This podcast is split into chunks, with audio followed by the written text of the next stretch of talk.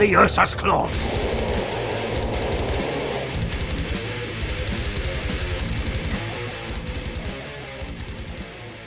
Hello and welcome to episode 128 of the Age of Darkness podcast. As usual, don't forget to like us on Facebook, subscribe to us on iTunes, follow us on SoundCloud, check us out on all the other uh, social medias. We should be on most of them. You can contact us at Age of Darkness podcast at gmail.com.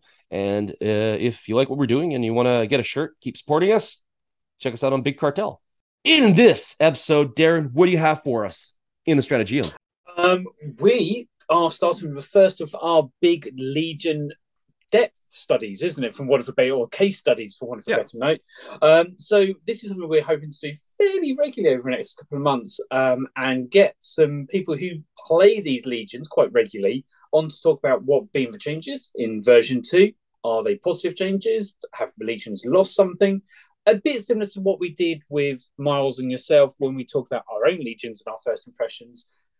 But these legion depths are we're also going to be going into a lot of detail with someone who actually knows that legion extremely well. And we're starting off with the 13th the ultramarines the poster boys for 40k um, but slightly dodgy independent secessionists in 30k and for help for that we've got Zac coming on a long-term long-lasting friend of the show after that, in Tales of Heresy, we will be continuing our discussion of the glorious 13th Legion, so say some people, um, and talking about uh, a Primarch book. Uh, so we just finished a major series with Old Earth, and we're about to start another major series with um, with Wolfsbane. But uh, we're going to take a little palate cleanser, a little break, and we will be doing the Ultramarines Primarch, the Guilliman Primarch book. Uh, Guilliman, what is it? Sword of Ultramar? Lord of Ultramar?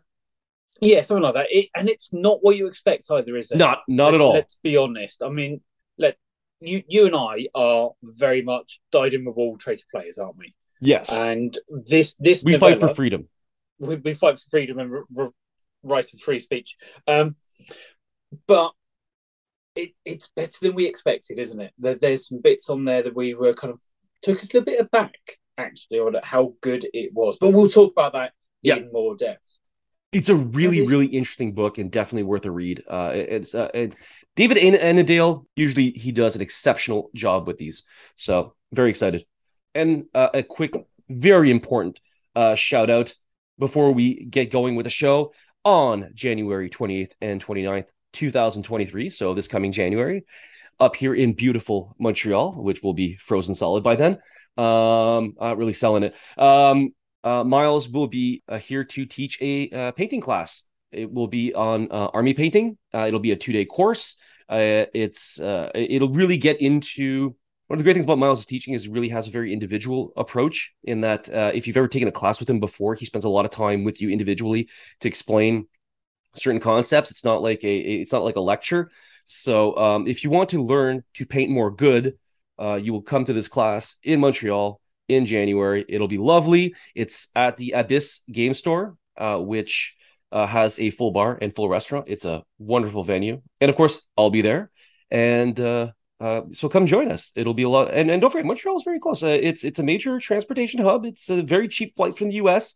We are about an hour from the U.S. border. If you want to drive up, and uh, maybe we can get some games in. So um, so check it out if you're interested in improving your painting.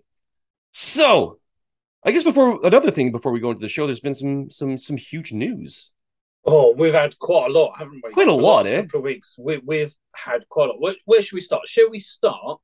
Let's try and keep it in in sequence. Shall we talk about the Emperor's Children Terminator Praetor? Let's do it. It.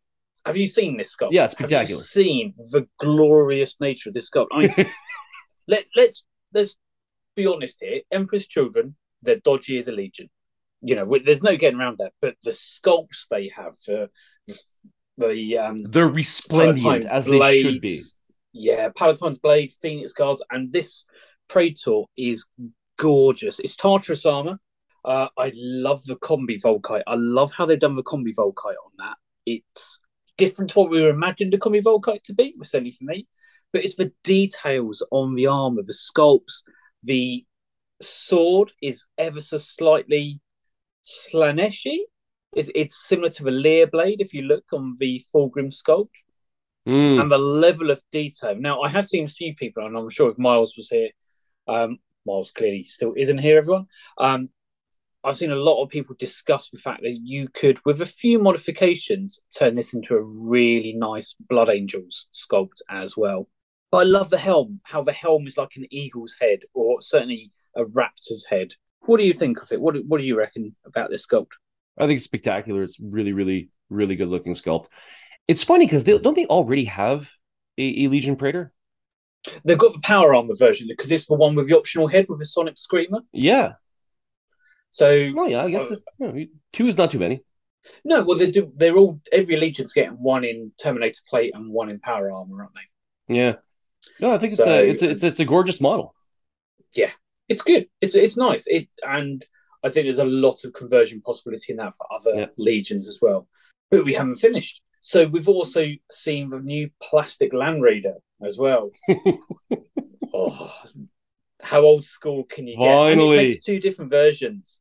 So we've finally got a Proteus with an assault ramp. You know how many, how long we've been waiting for that one? How old school, nineties, late eighties road trade looking can you get? And then we've got the Explorator as well. So it doesn't have the assault ramp on the front, but you do get all the augury web in there. So I'm looking forward to this kit. It's so good. What do you reckon? I mean, this is. I'm just so delighted that they're putting get. out the kits in plastic. I did not expect this. When we knew that a new edition was coming, I had no idea they were actually going to support it the way that they're supporting it with actually plastic kits. I mean, this has been kind of a demand, a demand, a request in the community for years, for like a decade No, no. now. We need at least plastic, like basic things in plastic. They came out with the uh, the Marines, which was great, and and um, uh, Terminators and all that stuff. That was fantastic. But the vehicles was the real demand. Like the the uh, Heresy uh, Rhinos and Heresy Land Raiders, and especially the Plastic Spartan, which was, of course, part of the launch because it was one of those major requests. So, how can you not be happy about this? And I think the other thing we need to bear in mind as well is, as of this weekend when we're recording, the only plastic kit that is now not released is this Land Raider. So we're up to date with plastic releases other than the Land Raider. So what's going to be coming in the future? I really hope we're going to start getting some plastic, more plastic infantry. That that's what I'm hoping for. We Mark really II. need, We we need Well, Mark Mark II II infantry. but if nothing else, we need despoiler squads. We Yeah. need assault squads in plastic. You know, I'm I'm really hoping we're going to be seeing those over the next couple of months. But we still haven't finished with the news, have we? We're still keeping going. But wait, there's Um, more. yeah. Um, Aeronautica Imperialis. We've had the heresy rules for them drop. Now, it's not a massive rules change. Have you played Aeronautica? I have not, but I have some of the kits. Um, I have some Thunderbolts that I use uh, as um, markers and for different reasons for Adeptus Titanicus because they're exactly to scale. Because Epic is coming, I'm convinced of that. Um, and they're already they're already creating a. This is my conspiracy theory, and um, I, I'm stick by it. They're creating a model line for Epic without us noticing. Of course, we know Yeah. but so when they well, drop Epic, they'll all they're already be like uh, big parts of the model line already in production. yeah, I Epic mean, AI fun. is a good little game. AI, I've, I've played a few. I've heard nothing but good things. I've heard it's it's it's fun, it's fast, it's like strategic. Yeah.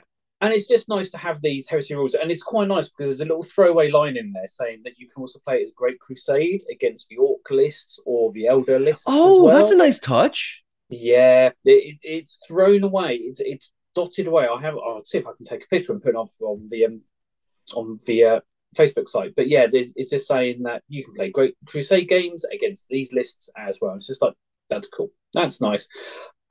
Thirty minute game, uh, hundred point, hundred twenty five point game. You can get done in thirty minutes. It's a beer and pretzels and lots of fun. And who doesn't like playing with little planes at the end of the day? If if anybody was- doesn't take those little planes and kind of like flies them around in front of their head, they're liars. If they say they're not They're doing that, they're lying. yeah, you're dead inside. Or they're dead inside. Let's keep going yeah. with talking about kits because we've also had some book news as well. But let's keep going with the kits first, and then we'll come back to books and novels. Um, we've had the Death Guard upgrade kits shown off the Mark Six. I quite like those helmets. I do always like little Pinkle helm with the um the spikes. Oh, and the plus they'll be in plastic, so they won't break off all the time. No, they are resin. Oh, the resin. all- Oh, because I had um I had a is Death resin. Guard army for 40k before I got into Heresy. Well, I still have it. It's just in a box. But I got all the Death Guard uh, conversion kits from Vrax, and those like pickle halbs, you can't put them into a foam case without them breaking off. Yeah, you try gluing them and, back, and they're never going to stay. Yeah, they do look. I, I like them. They're they're very Death Guard like. Yeah, because you've got the bonding studs, the spike on the helm. They, they and they just look heavy helms, but mm. they're not too 40k Death Guard like, which I quite like. Um, we're going to move on past the Space Wolf helmets. We're not talking about those. They, they we're not talking exist. about Space Wolf helmets. We're not. We're not talking about those. No, we're moving on. Um, there was also a small Nova reveal, wasn't there? The which? Yeah, the, the little Nova reveal. They, they, they showed off a single model at Nova. Oh, I, I heard that there was a model that was revealed. Yeah, was, it, was, it, was it any good? Do you have an opinion about it? I Do I have an opinion on it? Now, long term listeners of the show will know that I appreciate all the Primarch sculpts. Um, I've chatted to Sam Egan, the sculptor, quite a few times, and the other sculptors have also done them, like Alfaris and so on. I will not say a bad word about any of the sculpts, but like I said, long term listeners for know of the show will also know that the Horus sculpt it's good. But I don't particularly like it. I, I appreciate the work that's got into it. It's amazing, but for me, it never really captured Horus the way I imagined him. Nova has revealed the Horus Ascendant sculpt, and this to me is Horus. This is him on the battlefield. This is Horus about to carve the Emperor up into small chunks. Um, I'm less keen on the base with all the skeletons on the base and the power armor. Base. I'm less keen on that, but the actual sculpt itself, it's how they've taken the original Primarch sculpt and just put small changes on it. So it's slightly spikier. The Lunar Wolf symbology has been mostly removed from it. It's got a few more skulls attached to it. You've got spikes along the top of the um, carapace of the armor. It, the pose just sums up Horus. It's just amazing. I mean, it's menacing. He, it's it's aggressive. Um, it still has a bit of that nobility though of the old Horus, yeah. but it's just because this is post Moloch Horus. I mean, he's he's gained all the levels. It's just it's such a perfect encapsulation of the power of the War Master. Yeah, you can see how this is a person who has led half the Imperium to war, has effectively won the war up to the Siege of Terra, in essence, and will soon and, cripple the most powerful being in the galaxy.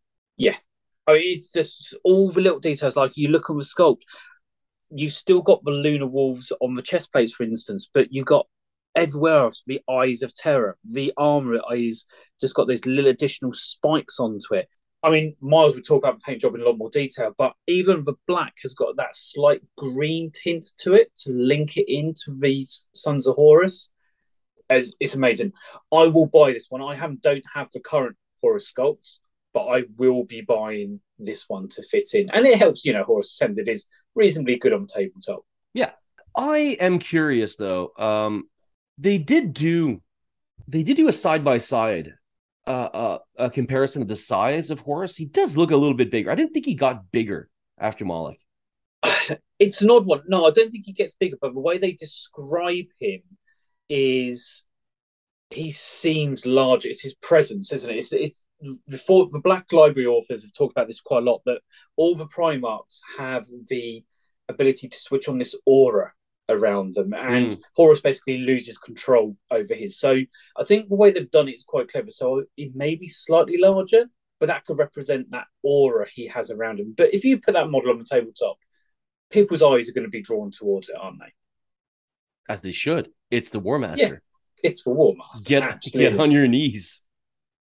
Now, moving on beyond that, we know we've got the new um, Liber Imperium coming up. Wait, um, uh, just real quick on on the question of Horus Ascended, they did say that there was going to be uh, ascended models of all the Primarchs, right? Or not ascended, but um, uh, uh like new versions, like a late version. Is that yeah, an indication that we'll eventually be moving to sort of a early war, late war, or perhaps um, uh, well, to, to, not use flames of war technology uh, technology terminology. um, it's interesting because you and I have talked about this before, and it certainly seems that version two is certainly edging more towards mid-war onwards. Yeah. Version one seemed to be early to mid, but it still uses the be... Crusade army list. So uh, yes, uh, absolutely. I, I, was I always thought we'd have Crusade period, Age of Darkness period, Siege of Terra period. Yeah, and I think the way it's written is it's much more pushing the narrative towards the latter half of the war, the last yeah. seven years of the war, as opposed to the first part. Um, but it doesn't mean you can't play in any any period. I think that's an important thing to recognise. Remember, it is a sandbox, so you can play it at any period. But it's just the way they talk about things, and some of the units which are in place, like Horus Ascended, for example. Going back to what you said about the models, um, we've talked about this in my gaming group as well, and we reckon the cult Primarchs, so you know Magnus, Z, uh, Magnus, Mortarion, and so on, will probably use the plastic sculpts because we know there's also Angron on the way, and we chances are you're going to get a full Fulgrim at some point. But that probably means we're going to see an ascended Lorgar, which we know there are rules for in the book. There's Lorgar Ascended. We've always had that, even in version one. Um, That's true. I'd quite like to see an updated late war Perturabo. We we talked about what he's like in the novel Slaves of Darkness when he punches Angron to the floor and forces him to the Siege of Terra. Wouldn't you like to see an up armored, more like obliterator like Perturabo sculpt? I mean, who who wouldn't? But you could also do something for loyalists. So, for example, you could have Dorn, without giving away too many spoilers of Saturnine, Dorn with a sword and shield on the Saturnine wall. Yeah, I could That'd see a, a, less glorious, I don't want to say less glorious, but very different, more haunted Sanguinius. Because he's always going to be glorious, yep. right? But after the uh, after Imperium Secundus and when he gets to Siege Terra, he's he's kind of different. Terrorist era Konrad Curze on Ultramar. Oh, just beaten up, mangled down Curze, who's just a bag of melter bombs. Oh yeah, just a just a Christmas like Santa Claus but full of melter bombs. Yeah. Um. Yeah. There's so there's, much that yeah. I, I think all the Primarchs would benefit from a second sculpt. So you'd have like an early era where they're all look even Angron still has certain nobility to it, right? It, it's yeah. certain uh, it, the, the, the Primarchs still look like their Crusade selves, and then all of them should have a second sculpt, which I think was the plan anyway. I think they mentioned that. Um, yeah, from from the late war era where they're you know this is seven years later and they're all kind of different. Yeah, no one's I the same. No one is the same. Well, except for Ferrus, he's he's you know he, he doesn't get he doesn't get a seven. He doesn't get another version. No, so it'd be interesting when they do refer a sculpt, wouldn't it? But you know, we'll, we will we'll, we'll wait and see. But like we said, we've got this new Liber Imperium book coming, and they revealed a new model from that, which took everyone by surprise, which is an assassin model. So we are yeah. now going to get official rules for assassins, and we are going to get the Clade Vanus, which is the information assassins, and we we know these from the book Nemesis. Mm-hmm. So these ones who kind of hack into noospheres or new noospheres and data ports and so on. Um, so it's going to be interesting how these all interact in game. So we know we're going to have things like Eversor, Callidus, Culexus, Vindicare, etc. So it's nice we're going to get some of these more 30k unique assassins as well. So and the models really nice it's really interesting. Um, uh, the only one there's also another one which is the, the um, which is the poison one. Do you do you remember in in Nemesis? Oh, yeah, there's there's another type too, which I wouldn't be surprised we would see. It'd be really cool. Perhaps have like a bunch of poison weapons, really effective against uh, against you know non Astartes. Well, probably effective against Astartes anyway. Yeah, but it's nice. It's nice we're getting those rules, uh, those models yeah. turning up, because they have confirmed now that this Liber Imperium is just going to be loyalist armies, which is interesting because when they first put it out, it was described more as neutral forces. So they've clearly had a bit of a change. So we're clearly going to get this Liber Imperium, and then if we want to infer, we're going to get something like Liber Chaotica or Liber War Master. Oh, do you like think that. they'll they'll have rules for the Nemesis? Potentially, that'd be cool. Like I'm down so, with that. But we but we do know in Liber Imperium we're going to be getting Talons of the Emperor. Yep. So all those Custodes players, you get to be very excited.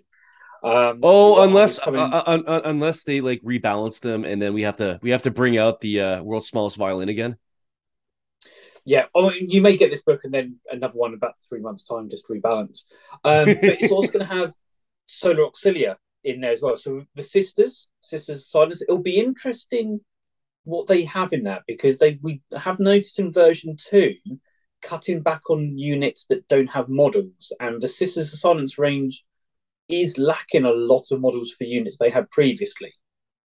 So I'm I'm quite intrigued what how the sisters armies go or the sister units are going to look like. I wouldn't be surprised if we get a few additional custodes units from the plastic line coming over. Um, but it's nice we're going to get Solar Aux in there because I would imagine if we do get a Liber, let's call it Liber Chaotica for, for, for ease, that Solar Auxilia list will probably get reprinted in that to represent the Solar Auxilia fighting for the War Master. But yeah, it's looking certainly an interesting book. Liber Mechanicum, I know, has come down with a, a few challenges where people are unhappy with certain things. So it'll be interesting what Liber and Imperium's like. We've had a few hints about rules for the custodians. They get this nemesis rule. So they get bonuses to their weapon skill attacks and oh no, sorry, they get bonuses to their attacks, charge rolls, and they never need to roll higher than a four plus to score a hit, uh, unless it's a Primarch. For certain more dangerous units, so things like Primarchs, Dreadnoughts, units with higher weapon skill or ballistic skill. So it looks like they're leaning Custodians more to fighting against your enemy elite forces rather than your the general yeah. dross. Yeah, it's gonna be uh, interesting. Well, as they, they should be. They shouldn't be deployed to like fight militia. Although I've had them deployed to fight my militia several times, as you know. Yes. Yeah. Yeah. Well, Mark Mark will be happy. He's going to get his Custodes. So that's all kind of the rules materials coming out, and I think the Liber uh, Imperium's due in October. Is the last on that roadmap we were looking at. But we're still going with news. There has been a lot, and the final bit we got was the announcement about the final Siege of Terra. Now, we can't now talk about this as a final Siege of Terra book because what they have confirmed is the final story, uh, which is now being referred to as the End of Undeath, is going to be more than one volume. Now, we don't know how many volumes. At no point do they actually say there's going to be two volumes or three volumes, but they have certainly confirmed that it will be more than one. Now, JP, you've always had that conspiracy you have theory, haven't you? That it was going to finish with a trilogy, the same as the series opener. Yeah, I always figured that uh, they were going to go backwards. Everybody knows Dan Abnett's writing the last one. That's already been announced, right? Yeah, yeah, it's, yeah. It's all confirmed. It's on the details about the end and death. And number two would be Graham McNeill, because uh, they, they start off. It was it was Dan Abnett, Graham McNeill, and then uh, Ben Counter. I don't think Ben Counter is going to be writing any of these. Uh, not that he was a bad author, but he wasn't doing what was expected uh, for this particular type of series. And I always thought they would like they, they would go down that direction as well. That would make it nice and uh, how to put it. It would make it symmetrical. Uh, make, make it symmetrical.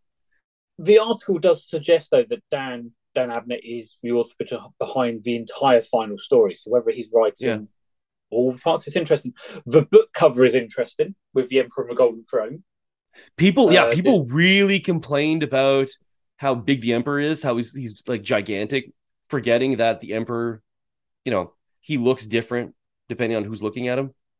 Yeah, I think one of my favourite comments on the artwork is someone commenting about the Sisters of Silence nearby, going, "But he's only five foot six. What I do, what I do like is the image of Malcador next to him because yeah. the Emperor looks massive, and then you've got Malcador. But then you've got all the custodians ringed around the golden throne, and yeah, it, it's an amazing piece of artwork.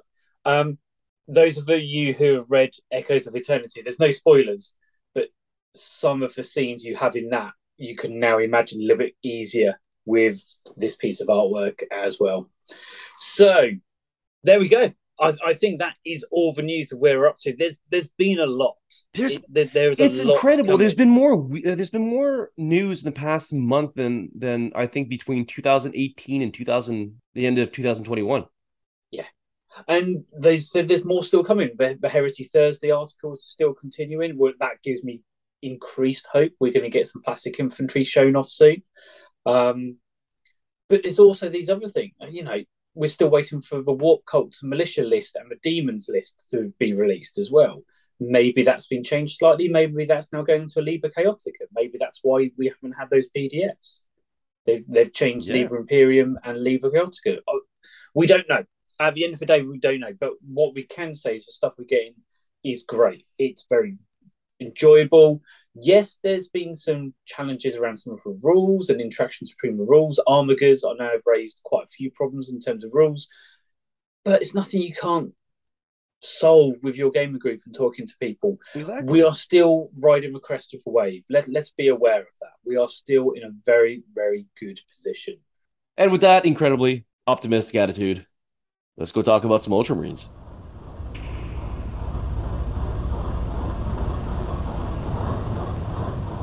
Welcome to the Strategium. So, as we said in the intro, what we're going to be looking at today is the 13th Legion, the Ultramarines, uh, the Fantasy Romans. I prepared for this last night. I watched a bit of Gladiator.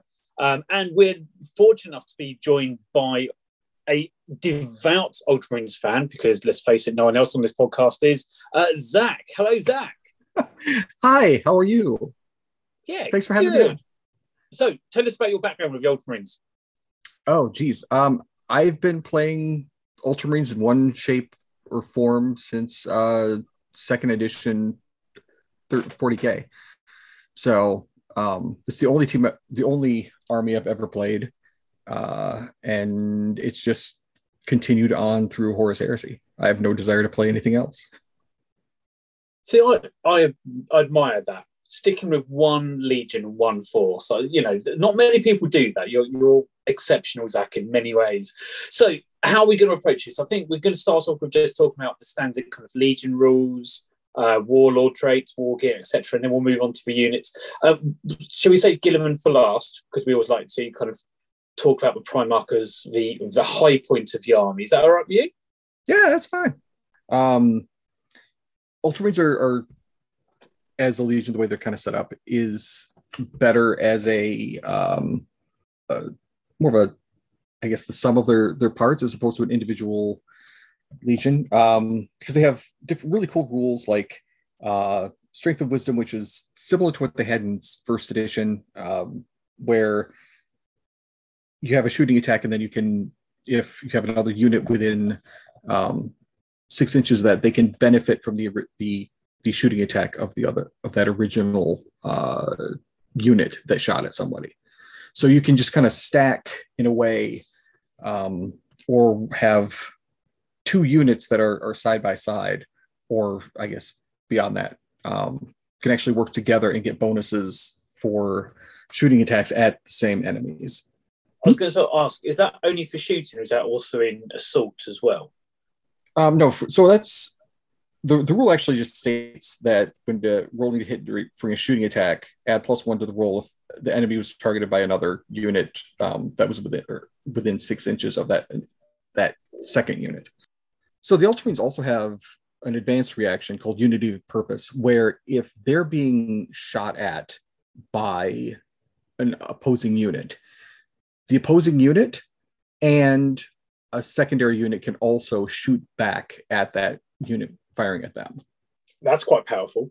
Is there yeah, a, a range restriction on? I was going to say, is there a range restriction on that? So do they have to be um, within that six inches of each other, or can it be any unit on the table that can join in that shooting reaction? It doesn't show that in here. Wow. Um, so it's full range. Jesus.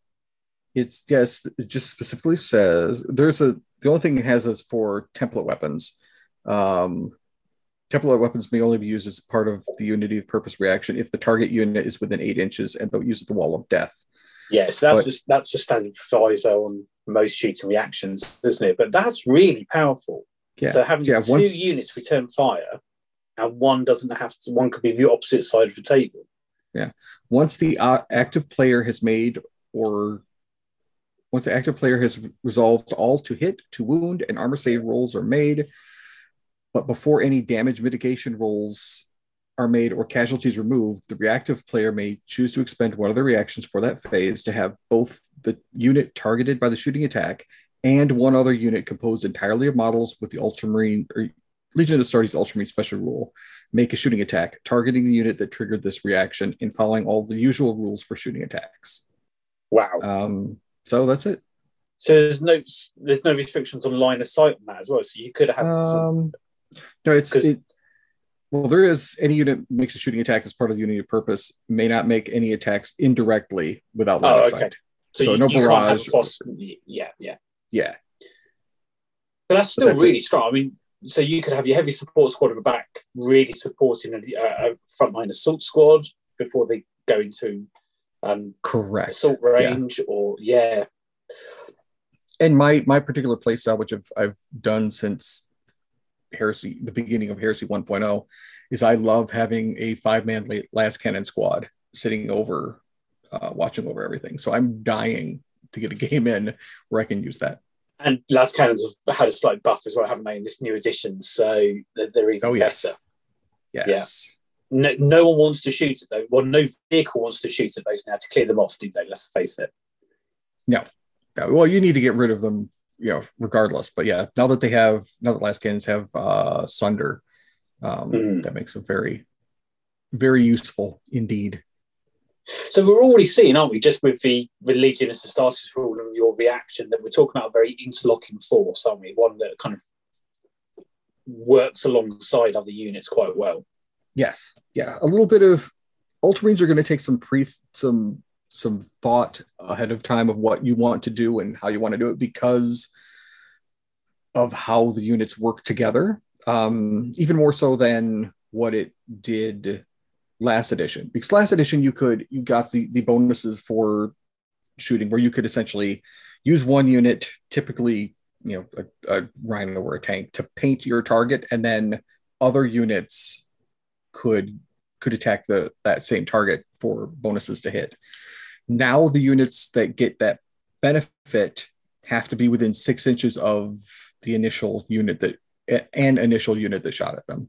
So you have to kind of pre-plan a little bit better for taking things out. But that also means then you need to think ahead in your your list building to pair up units for deployment.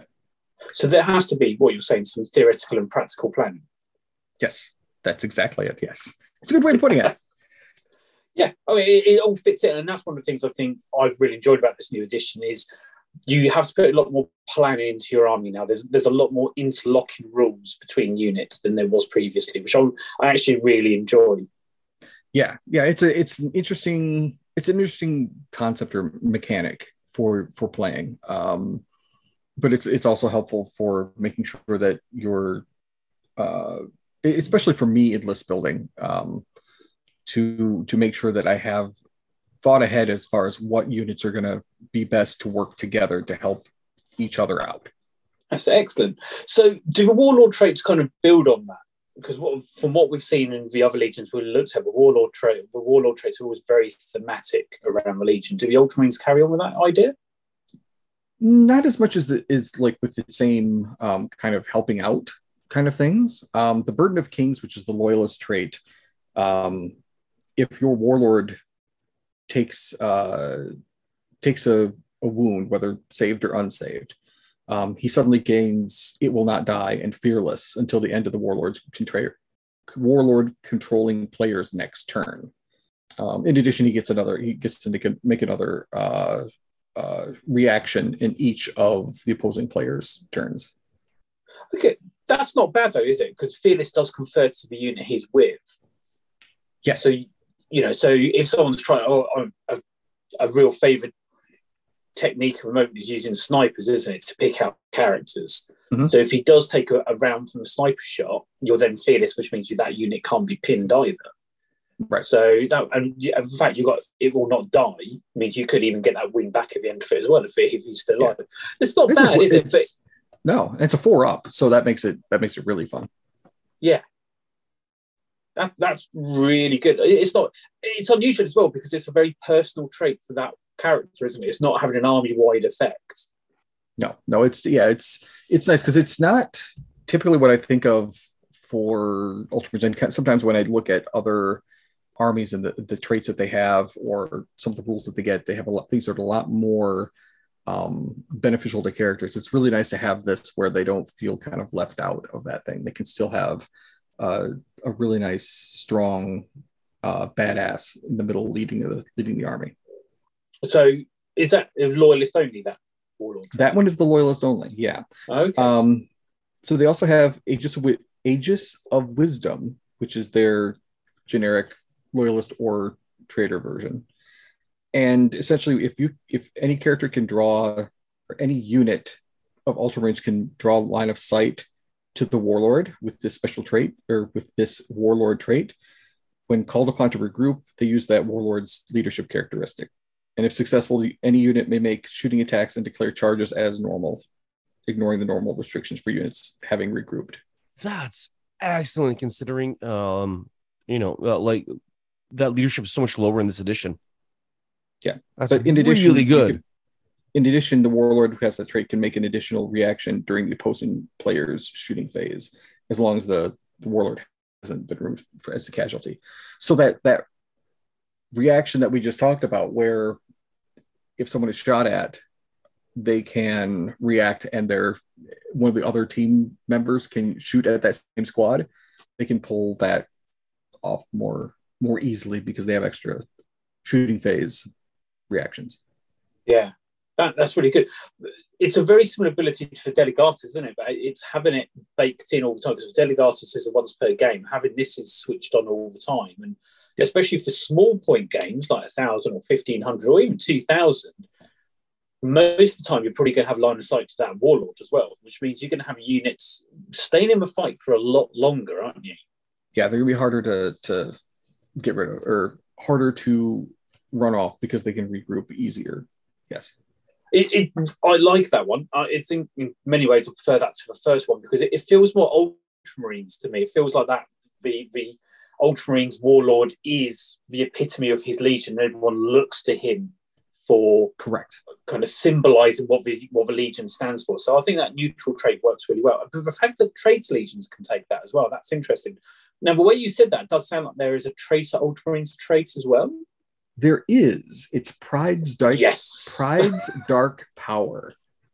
So with this, with this one, um, at the start of any phase in either player's turn, you can choose to use your leadership characteristic in place of your toughness when resolving any two wound rolls made against make against it until the end of that phase. Say that So- again. a warlord with this warlord trait at the start of any one phase in either player's turn may choose to use his leadership characteristic in place of his toughness when resolving any two wound rolls made against it until the end of that phase. Thus, a warlord What? with leadership 10 may use may choose to activate this trait in in the opposing player's uh, shooting phase and treat your toughness as though it were 10 to the end of the phase. or he can tank close combat attacks by a knight or a leviathan Yes. or power. Oh, that is amazing. Holy Shit. Yep. In addition, you make make an additional reaction during the opposing player's assault phase roll. So that's kind of what he's what he's there. He's there to tank a whole bunch of hits. At He's gonna take all the hits. Yeah, If he can, yeah. What the hell is gonna go through that like strength 10 probably um two plus save?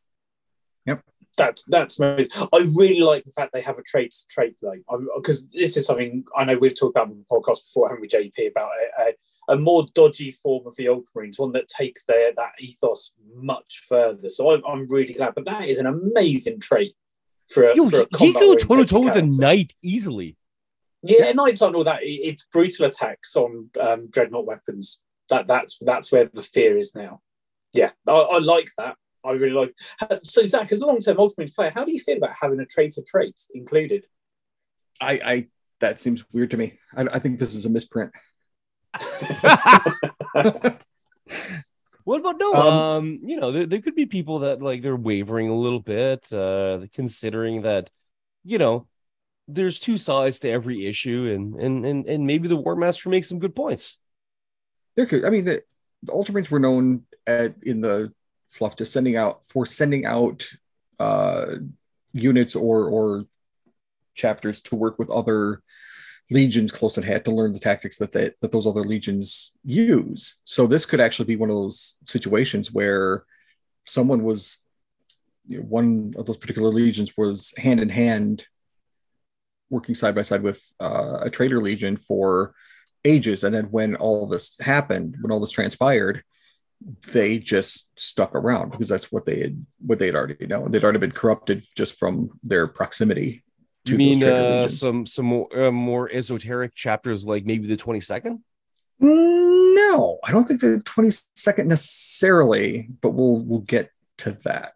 I mean i could see it. I could see it. I could see some of the, the things there but we'll we'll we'll discuss that a little bit more uh later. But i don't think necessarily 22nd I, it could be any anybody really in this situation but yeah because there is there is a dark element to the Ultramarines, isn't there? When you look at their empire building, you could see how that could go step too far. For instance, Imperium Secundus is a good example. But yeah, it's interesting. So, do you get um, war gear? Do you have any Legion specific war gear? Well, we the the best part of our our war gear um, is the. I mean, we have we have the mantles of Ultramar, which kind of aren't as fancy as they were last time. Um, but the big thing that we've had is the Legatine Axe, which anyone who's ever played against uh, Suzerain will know them quite well. Uh, but they've changed a little bit since since then. So um, the Legatine Axe is a it's a close combat weapon. It's strength of user, so strength four, uh, AP two, and melee which doesn't sound super interesting. Like like last edition, if you rolled a two hit roll of a six, it would auto wound. Now it doesn't necessarily have that that uh, ability, but it's still it's still an AP two weapon that strikes at initiative. Yeah, and so you know, against most units on a four, against most Astartes units on a four plus, they don't get a save, do they? Unless they've got invulnerable. So and and it's striking initiative. Like, like you say, a lot of those AP2 weapons are generally either getting AP2 because of a breaching rule, in which case it's not reliable, right? Or they're striking at a lower initiative. So that does give you quite a lot of bonuses, doesn't it? Quite a lot of advantages in a straight up fight. Yeah, yeah. Every every strike, every hit is going to be uh problematic for for your opponent. Yes because typically they're it doesn't matter if they're they're terminators or if they're regular marine armor that's that's potential for for taking people out as you get get enough of them. Well and you also can't do the classic of tanking hits on sergeants. No. I mean typically yeah you won't you wouldn't want to do that yeah. No no. So you said the mantles of ultramar changed. How have they changed from version 2 um so it's last time they they gave uh if I remember right, they gave I thought they gave like a feel no pain towards the end there, but just like a, a low level. Now they it's a two up armor save and grants battle hardened. Um, and you, you were not affected by blind. So it doesn't really feel typically the person you're going to put on it already has a two uh, two up armor anyway. So it doesn't feel so 25 points for battle hardened and uh, immunity to blind um, just doesn't feel like it's necessarily worth it to me. So I could, my, yeah, it's quite personal opinion. Battle hardened is very good though. Um, yeah. So so obviously with Sons of Horus, which are my key legion, not being able to be instant death by power fists in a turn of combat is very strong and giving you that bit of extra help against those weapons. You may not be getting a save, but on elite units like veteran units which have two wounds or terminator units not being killed instantly by those kind of weapons does make a difference.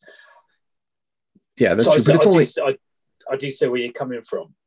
Yeah, it's it still is a, a lot of points for that ability. Yeah, that's that's my that's my opinion of it. It's it's nice. It doesn't feel I as I'm looking at it right now, it doesn't feel as good as what it was last time, but still definitely useful. But I don't know about for, for 25 points for all that. I'm still on the I'm still on the fence now. I don't know if I'm Yeah. gonna gonna go with that or not. It's it's a lot of points to put in for for that, which may or may not come in handy. I don't know. It's hard Um, to say. And blind isn't that common a trait, is it? I mean, it's mostly mechanical weapons which have blinds. So if you don't Eh. often, And Forge Breaker. So it's not a very common weapon, is it? Yeah, you're not gonna run into Forge Breaker all that often. As You a can, as a you can break a- all your forges, all of them. it it this is true. That's why you don't you don't take a Forge Lord against him. You He just gets upset. Yeah, chatters. That's it. um, So is it just those two pieces of war gear you get then? No, no, we also have a, the uh, Argyrum patterns boarding shield. So the big, thick boarding shields that the uh, suzerain carry. That's what the we have. Um, although other characters can can take them for uh, independent characters can take them for 15 points. So essentially, what it does is it gives you a five up invulnerable saves against shooting attacks, um, and that increases to a four up if, when engaged in, in assault. Wow. So it's a better version from a boarding ship. Does this still give you the heavy trait? No, well, you can't use any weapons that are two-handed, but that's that's typically Oh. it. So because normally when a character buys a boarding shield, it also grants them a heavy trait. But if that Aegir shield or Aegir shield doesn't, that still means you can sweep and advance much more easily and run a lot more easily as well. So not only getting a better save in close combat, you've got a lot more chance to sweep and advance and run. Wow. So, so your suit and both those pieces of equipment on Suzerain. So your Suzerain are really geared up, aren't they?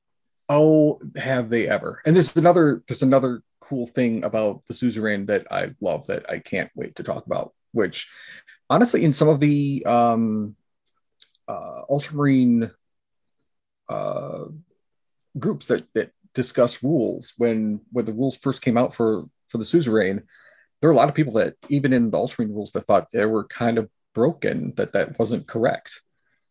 And I'll talk about that in the in a in Mm. when we're ready. Okay. So you've got some really decent your- war gear, haven't you? So the war gear really does represent a much more close assault orientated focus, doesn't it? So it's interesting. So your your Legiones Astartes rule is about shooting, but your war gear is focused towards assault. So it really shows that balance within the Legion, doesn't it? Yes, indeed it does. That's my uh that's my thought too. Is it, it's everything is is well balanced throughout the army because you're going to have your your regular shooting units that everyone else will have, and you get bonuses or or abilities to um, better utilize them uh, as you're as you're playing the game. But then you have the potential for um, uh, really what I think is maybe, in my personal opinion, the most elite uh, close combat unit in the game. So should we move on to those then? Should we move on to talk about the units? Because I think it's worth talking about the units first before we talk about rites of war because they often interact, don't they? So Yes. So we the Ultramarines have have changed a little. Well, in, as far as the the main rule book, the the um we get the Praetorian Breacher Squad, which is a five man Breacher Squad that has regular bolting shields and and power swords. Which last edition you could take power swords for your Breacher squads, which was a nice touch. But now the the Praetorian uh, Breacher Squad, which makes uh, use of the Forge World Praetorian Ultramarine bits. Essentially, is what it is. They just gave them a named them a squad from here. Is just kind of a, like a slightly bumped up breacher squad, but they're only five. They're only five to a squad. Although you can bump it up to ten. But the only thing that really um, changes with them is that they all get power swords, which is de- really decent in close combat. I don't know how, I don't know in a practical sense how, whether you would want to take these over a standard breacher squad because the Praetorian for five is 135 points and the breacher squad for regular um, Marines is, it's about 145, something like that, isn't it? I think. yeah, for five extra, for five extra people. 155. Oh, 155. Okay. Yeah, 155. So- do the um, Praetorians come with bolters as well? They well, they have bolt pistols. So power sword, bolt pistol, boarding shield, krak and frag grenades, power armor. Um, but they, you know, and they're they're heavy and line. Oh, so Um, they we do have, have- a line. They do have line trait, which does make a difference with them. So, so you could do a really thematic boarding shield force, couldn't you? And Yeah. then these guys are acting as the kind of elite breachers, which are all supporting close assault. But yeah, I agree with you. I think for basic troops, breachers, I think, may have the edge because they've got the bolters. You get more for the points as well. But those Praetorians are going to hit hard in close combat, and they've got Correct. resilience because of a five plus invulnerable as well. So Yeah. and, And they, I mean, they have ha- they have Hammer of Wrath, which is great, and they're they have Chosen Warriors, which is also neat. But uh, it's still, I don't know. I'm still, I'm I'm not sold on them yet completely. I'm still looking at them. are they I've decided what I'm gonna choices? I'm sorry. Are they troops choices? They're no, they're elites. They're they're elite. Sorry, oh, you did mention that actually. Yeah. So Yeah. elites with line though is very good. So it does mean you get more score scoring units. Yes, But yeah, which is you are, which is always a bonus. Makes sense, Yeah. and it kind of makes sense in an ultramarine way that every everyone is has their eyes on the prize. Yes. yeah. But you are limited, aren't you? So they are. Yeah. Well, it's, because it's an interesting one, isn't it? So Yeah, well, and here and here's the thing is because even though I I like them, I like them as a unit, but they're elites, and so are suzerain. And I really feel that the suzerain are better, even though they're not they're not line, they're not they're not scoring in that capacity. I really think the suzerain are are, are better though, and more re- and more resilient because they have they have the that newer pattern yeah, good. They've got the Acom shield, which gives them a better Mm-hmm. save in close combat, and they've got a, better AP weapon against their opponents. The only thing they don't have, obviously, power uh, power swords now have rendered on a six, don't they? So they can also have AP two and automatically wounds. So it does make them slightly more dangerous against things like automata and dreadnoughts. But I wouldn't rely on that because it's only a six plus. So you're relying on weighted attacks there, aren't you? But yeah, so the fact they compete against Suzerain, it's a tough choice for Praetorians, isn't it? It really is, yeah. JP, what do you think about them? Generally speaking, uh, suzerains have always been absolutely fantastic, utterly terrifying, frankly, and one of the better units in the game. I I, I don't mind the changes that, that that were made. They remain a really good unit. Also, I gotta shout out just how cool Zac's suzerain are. so I, I have yeah i have greek spartan suzerain. So when before the suzerain models came out when the book when book five first popped up i uh i grabbed all the parts uh took a whole bunch of high elf spearmen spears uh from fantasy and slapped them all together. So i had uh, instead of having legatine axes they have they have the spears they have round shields um and they have the uh the praetorian helms that that uh, Forge World put out, and that is that is the actual bodyguard squad for whether I take Guilliman or if I take You're uh, fucking Captain America. Praetor. Yeah, or if I take Captain America, yeah. So whoever my That's whoever cool. my praetor is, Yeah, I, I, I think that that looks really aesthetic because everyone always leans into a Roman aspect of the old queens, don't they? They forget about the Greek influences in there as well. So I think having Yeah. Those. So we've talked about Suzerain quite a lot. Do you want to take us through the rules in this? I'm guessing where the broken part is going to be because I've heard rumours about this. So it'd be interesting to hear your perspective. But for for the sake of the listener, talk us through the Suzerain. okay. So the suzerain are they're 40, po- 40 points more than than the uh, praetorians. They do get line. They are heavy. Um, they have the bolt pistol. They have a legatine axe. They have the the Agirum uh, pattern bolt boarding shield. They have krak and frag grenades. They have art- artificer armor. So they're all two up armor saves, which is above where the the praetorian squad is. Any suzerain can change his bolt pistol pistol for a plasma pistol. Any suzerain can swap out his legatine axe for a thunder hammer. So if you need a really hard hitting squad, you can do that as well. But the thing, the unit type that really gets me is the suzerain squad is character. Yeah, That- so they that's could all that they could all them. take uh, uh, um, uh, challenges. It's nasty. The, the, No, the big thing about it is being able to pass wounds onto all the unit. Oh, that's true. Yeah, you don't have to take. Yeah, it's the Considering old like everybody- knob biker shit. Yeah, it's two wounds, and so instead of just getting, you know, putting it on one guy until until that one is removed, characters can take one and then just pass the next wound to the next guy.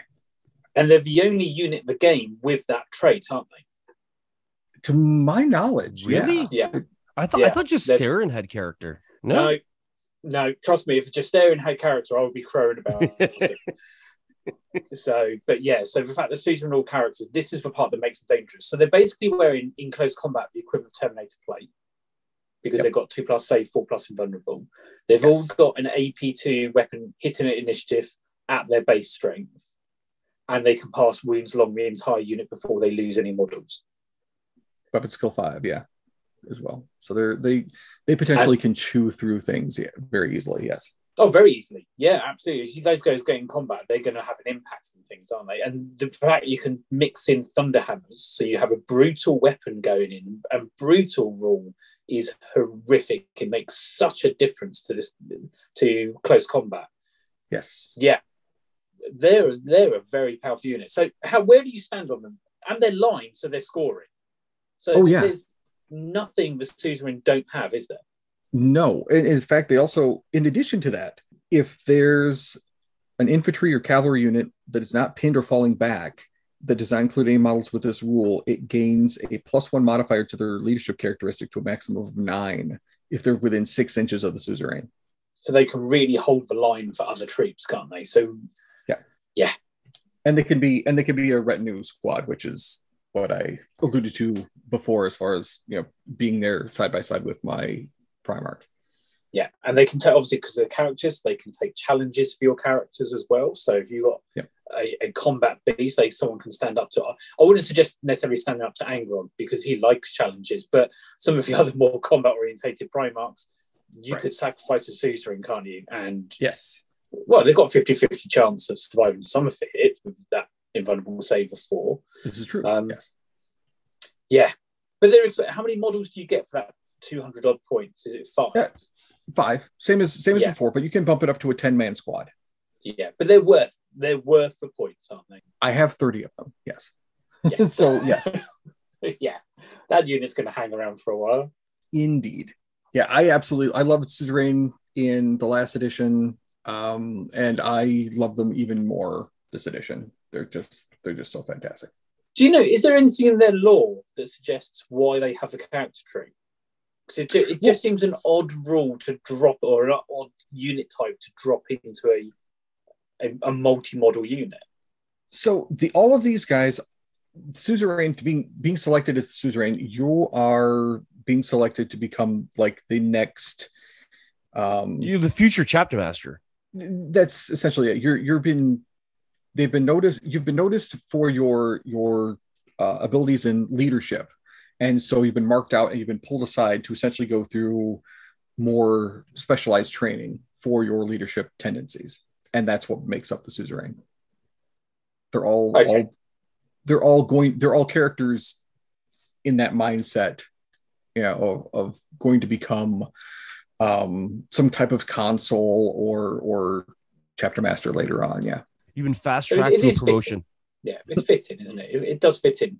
Wow, they're they're a real pokey unit, aren't they? So you, you're going to invest in those. It, any Ultramarines player is going to take a sizable chunk of those, aren't they? I I would think so, but like I said, there there's there was some uh, reservation with that because of how tough they could be. They there were a lot of Ultramarines players that weren't sure that they'd want to take them or play them in that in that capacity. I mean, you could pass the wounds around, but I guess you don't necessarily have to if you don't want to. Um, but if you want, if you want a, a really tough unit to hold the line there, then yeah, that's that's the way to go. It, it once again comes down to that self-regulation we've talked about multiple times before, hasn't it? So Yes. you, you, you could do that. You could pass units and ro- wounds around. You don't have to. It's an option, isn't it? It- It's it's a player decision rule that you Correct. make. And So- like I had I had mentioned um I'd mentioned previously that I have 30 of them. I have 30 of them from first edition. I don't necessarily think I will play a an army with 30 of them this time around for that because that that might just be a little little bit uh unsportsmanlike. yes. But that's also good that what you're saying that the Ultramarines community is looking at it themselves, and the, the majority of people seem to be saying, "Yeah, maybe not. Maybe yeah. we won't do that." So that that's good. That we on the Tracer side applaud you for your for your honoring honoring courage. Yeah, but also the the other thing is um, they're not listed as a a loyalist unit, so that that trader that can suddenly become uh, toughness ten can also have a squad of these around them. We understand. or Alpha, or Alpha Legion can hoover them up as part of their um, cause for Oh yeah. So yeah, they can hold that. That they go up there with a list along with fire drakes, don't they? Yes. So, so are those the only two special units you have in, in the main? Those are the, those are the only two that are in the main book. There's there's more that are in the um. There's the the ones that they brought back um, the legacy units in the in the legacy PDF. But that's okay. these are the only those are the only two units in the main book. Okay. Do you want to talk about those legacy units, or do you just want to stick with the Liber bits? No, we can discuss them um, because it's yeah. again it, it, There's a lot. Everything is for the Ultramarines. They're all um, they're all elite units. So we have we have the name Dreadnought Telemachus, which I had made one out of the um, out of the uh, Minotaur's special character Contemptor Dreadnought. Is that the one that falls from a transport ship in Know No Fear? I believe that is him. Yeah. Oh yeah, yeah, I think so. Good call. But um, he's like he's, he's yeah he's really cool. Um, he has he's 240 points. He's got a assault cannon on one arm, Gravis Power Fist with a combi bolter in the other. He's he's loyalist and he hates everything. So, well, to be honest, if you fallen out of a transport ship and landed on a planet so you'd probably hate everything as well. You'd probably mad, yeah, yeah. So, but yeah, it's it's kind of nice having him still, even though he's over in, in Legacy. It's I don't know. There's a lot of talk about uh, how good dreadnoughts are right now, and I think I'm gonna still field him along with my stuff because I did before because I liked having the name Dreadnought. Um, and then the second one we have is the Fulmentarus uh, Terminator Squad. Oh, JP which, loves these. Do you they're, now? They're a ripoff. They're just they just stole our idea. We had a we we had a great idea. We, we made it for sticking missiles on a Terminator, and then the Ultramarines were like, ah, like we're gonna we're gonna steal this idea. Well, it's, I just want to I just want to I want to clarify. It's the GoBots. We improved it. Cyclone missile launcher firing Terminators. That's a fact. Well, we don't we don't have the option for uh, the um, auto cannons though anymore. Well, those are gone. Neither do. I mean, Jesus Christ, they, they were always better. The Fulmentarus were always better than Tyrants. More expensive, but like they were more expensive. That was that was the big yeah. hindrance. So but they were so good. Uh, but I've you know what like um correct me if I'm wrong. Well, you've been around the like the scene a lot. Have you ever ever seen anybody use Fulmentarus? I've never once seen anybody use Fulmentarus. So I've seen I've seen them in, in play before.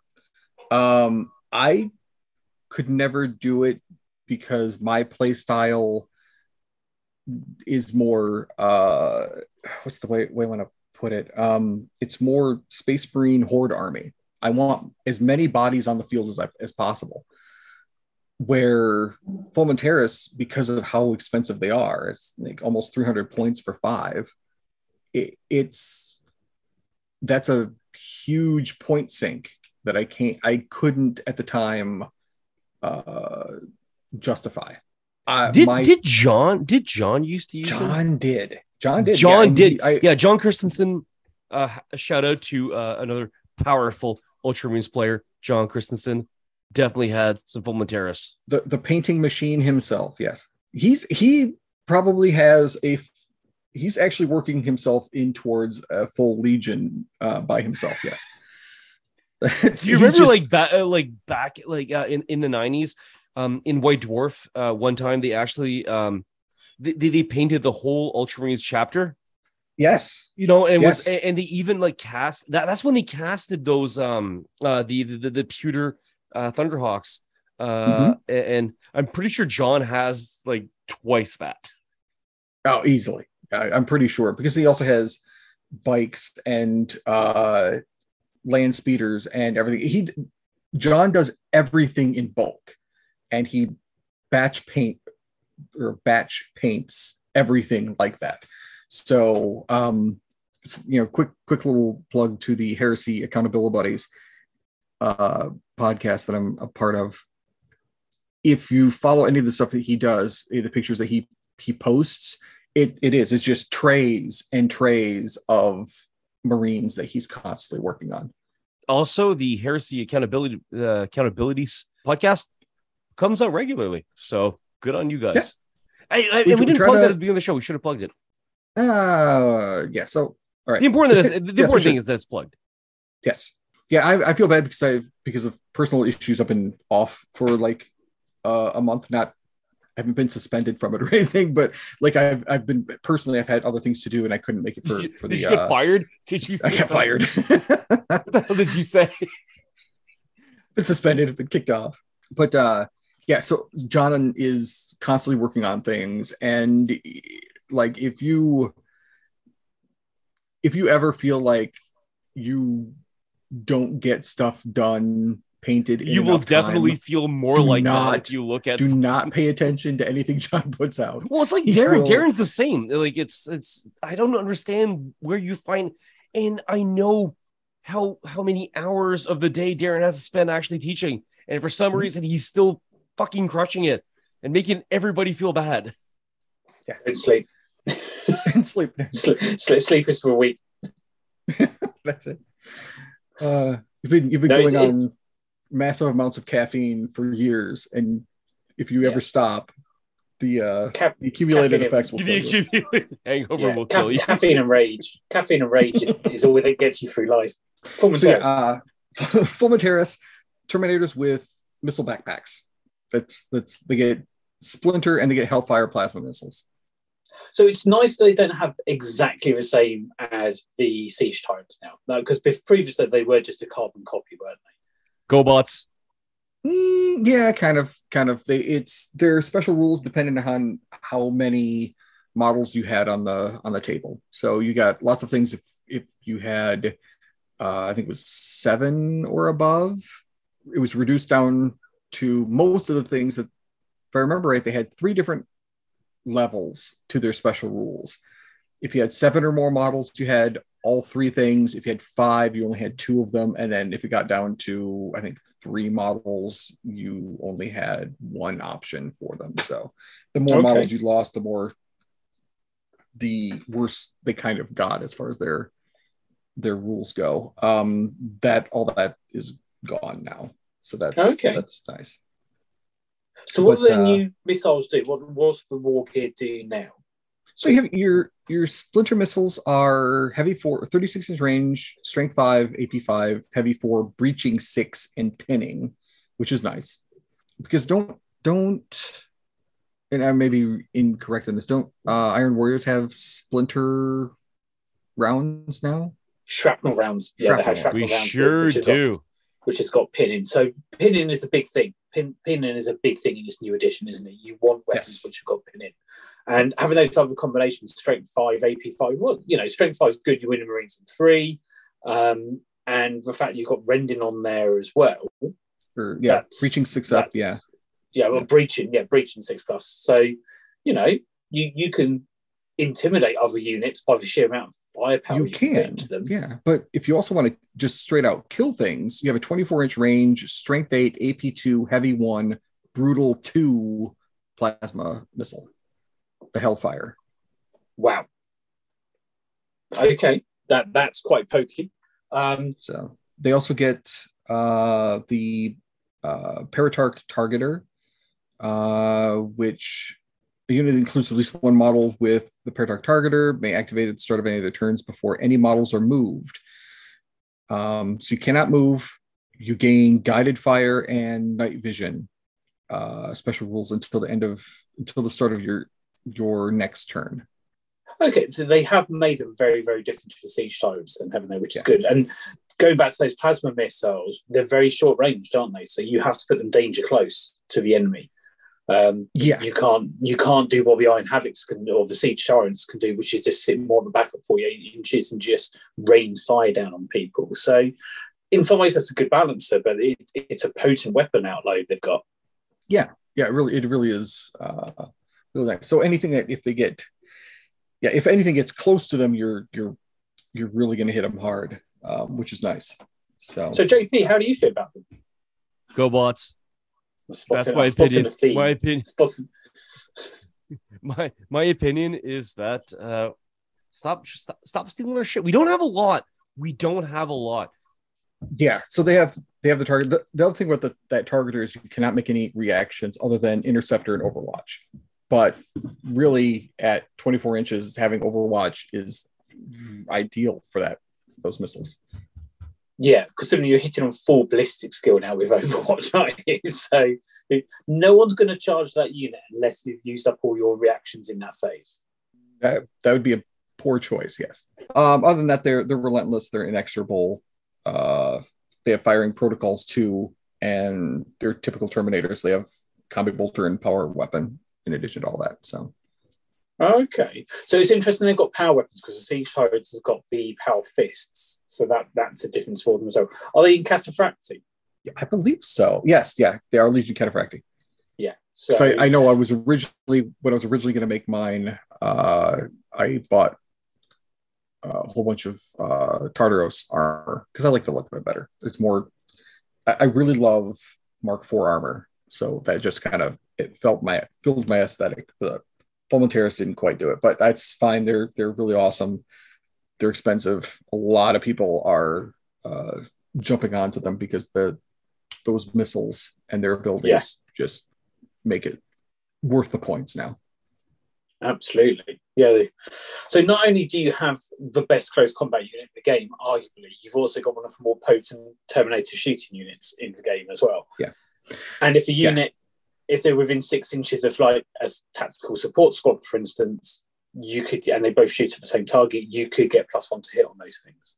that's true yes indeed Wow. So, but the but again, that goes back to the Fulminatars are, are elite's choice, the Suzerain elite's choice, the Praetorian Breacher Squad are also elite's choice. So, and So- and Telemachus is an elite's choice. So it gets it's pretty Yeah. uh pretty tough to And then you got the standard elite choices of standard Terminators, veterans, standard contemptors. So the elite slot is very competitive, isn't it, in an Ultramarines army? Correct. Yes, it is.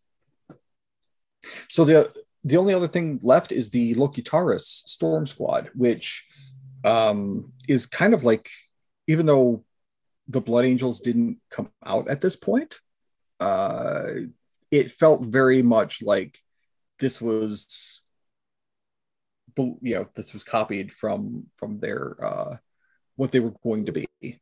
Um, so it's you have the it's a five man squad. It's a it's a it's a um uh fast attack. It's an assault squad. Is essentially it's just what it is. Um, they have bolt pistols. They have uh, power sword or Argian power swords.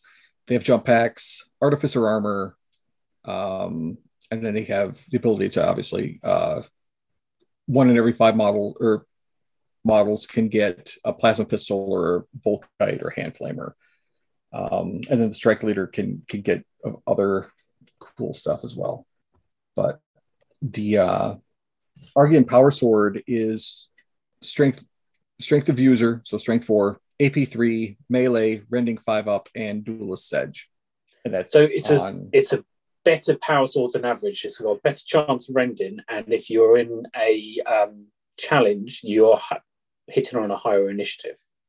correct And they're all in artificial armor. yeah uh, and they're in all in artificial armor correct Yeah. Wow. So that they're not a bad assault unit then. And they're fast attack, so they go into a slot that isn't widely used. Um, they've all got Warhawk jump packs, which means they get deep strike. So you can put them as part of the deep strike assault. So you're almost guaranteed to get them in as long as they yes. can survive all the interceptor fire and Overwatch. Yes. So, which with a two plus armor, say they've got a good chance of doing so. Are they two wins each as well? They are two wounds each. Yeah, just standard, just standard for every Space Marine. But in addition, though, they have the Blade of Wisdom. So when you're rolling to hit as part of attack uh, from melee in in the, on a successful charge, you add plus one to the result of your roll if the enemy unit targeted by that attack has been the target of a friendly unit composed entirely of models of Ultramarines that in that preceding shooting phase. So that rule that we went back to where your buddy can your buddy unit can shoot and you'll get a bonus.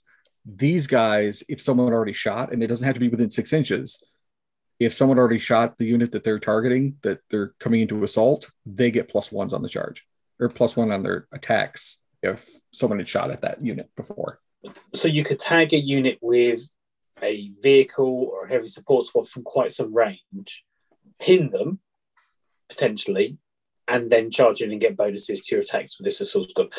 It really it goes back to what we were saying earlier, doesn't it? The old Marines are very much about those interlocking units, interlocked, interweaving tactics and units yes. to get maximum strength out of them, aren't they? So it goes back to that planning ahead for what you want to do on the battlefield. They're not bad, are they? So that you, no. you've got a lot of potential strong units. I, I think out of a lot of Legion units in, in the Legacies documents, the old Marines come out that quite well, didn't they? They they really did. They're they're a even on on paper you can just kind of go through the different units and think of the different builds and different ways you want to uh, want to uh, accomplish getting into them. Yes. And once it's again, really it's balanced, isn't it? It's balanced between the shooting and the close combat. So you, you you can really field your Ultramarines to play in every phase of the game, can't you? Yes. Yeah, and it's like the if you want to play an all assault, assault army because I have uh, I think I have 20, I've built 20 Locutarus. And if I opt to actually just take an actual all assault army and just start building up assault units, if I'm, if I soften that, that uh, whatever that target is up with, you know, just bolter pistol fire from one of these other assault units, the Locutarus can then come in for a much easier time carving up whatever there is that they unit that they've chosen to take out. There's a lot of really cool options. Granted, the the Legion rules are set up where you can take any Legion in any direction that you want to. But the Ultramarines, this edition especially, really has that feel of everything works well together, or or it has the the mechanics to work well together. Yeah, it's probably out of all the legions, it's the most combined arms, isn't it? Is that, uh, yeah, I think it's the best way to describe it. So is that all the units? That is all the units until you actually get into uh, actual like special characters, but that's characters it. Yes. So should we move on to rite to war because I think that's the next logical thing to talk about, and then we'll finish off with the characters before we move on to Guilliman. So I'm assuming you've got two rites of war because most legions seem to have that. No, we only have the one. Oh, really? Okay, we that's have, unusual.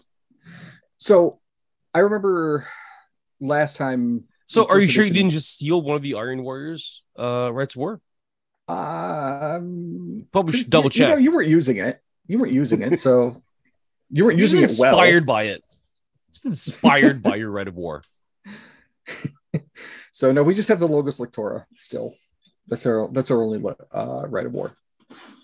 So that's the uh, the one where you have to take a um, an additional compulsory HQ, um, and you have to you must take an additional uh, compulsory uh, troops choice than what's standardly or standard required. But each each phase or each uh, uh, turn, you have to choose a command for what you're what you can do. Full march, which will give you uh, plus two to your movement um, but your ballistic skill or weapon skill are, are down on one or down by one. Um, you have hold fast, which you get bonuses to leadership, and you can reroll uh, to hit rolls during the uh, shooting phase, but you can't move or run. um, Retribution, which is more designed for close combat, and then Regroup, which just aids uh, re- rolling field leadership for falling back in any reserve rolls. And you can't choose the same one twice in a row. You have to choose one each each turn. So once again, it's a rite toward that rewards pre-planning and thinking carefully about what you're going to do, doesn't it? So correct. Um, but also, it really fits the idea that the Ultramarines, and this is something that's come up in the novels, isn't it? That they do get locked into standard methods of fighting, so that they're not as reactive from the battlefield as other legions are. For example, they they very much get locked into their methodology of this is how we deal with this situation, and they always approach it in that same way. Correct. Yeah. Yep. So you've lost your secret police rite of war. I've I've made the statement before where I never felt that that was it didn't to me it didn't feel like a, a ultramarines rite of war it felt like uh, a militia rite of war that forced you to take ultramarines so it may, because it was it because it was so limited and all and all the bonuses it felt from when i when i looked at it all the bonuses seemed to go towards the uh the um, the units that you're allied to, not necessarily to the Ultramarines themselves. It, it's similar to the Army of Dark Compliance in that way, wasn't it? It, it was yeah. its dark shadow in many ways. So yeah, but, but the one you've got can work. But then I think the key thing to remember is you don't have to take your Legion specific rite of war, do you? You've got no. all these other rites wars which are open to you. Correct. And Yes. With the flexibility of the Ultramarines, you can apply those to mostly one. You know, a lot of legions seem to naturally veer towards certain rites war rather than others. So, like World Eaters want to focus on ones which are getting close, for example, don't they? Whereas the Ultramarines very much you can decide this is my rites war. This is what I want to build my army around. This is the theme I want to follow. So there's a lot of flexibility, isn't it? Which we come keep coming back to. So that sounds a really interesting way. It's it's like we said before about the Ultramarines in 30k, they're not what they are in 40k, are they? They're very, very different. Yeah, very much.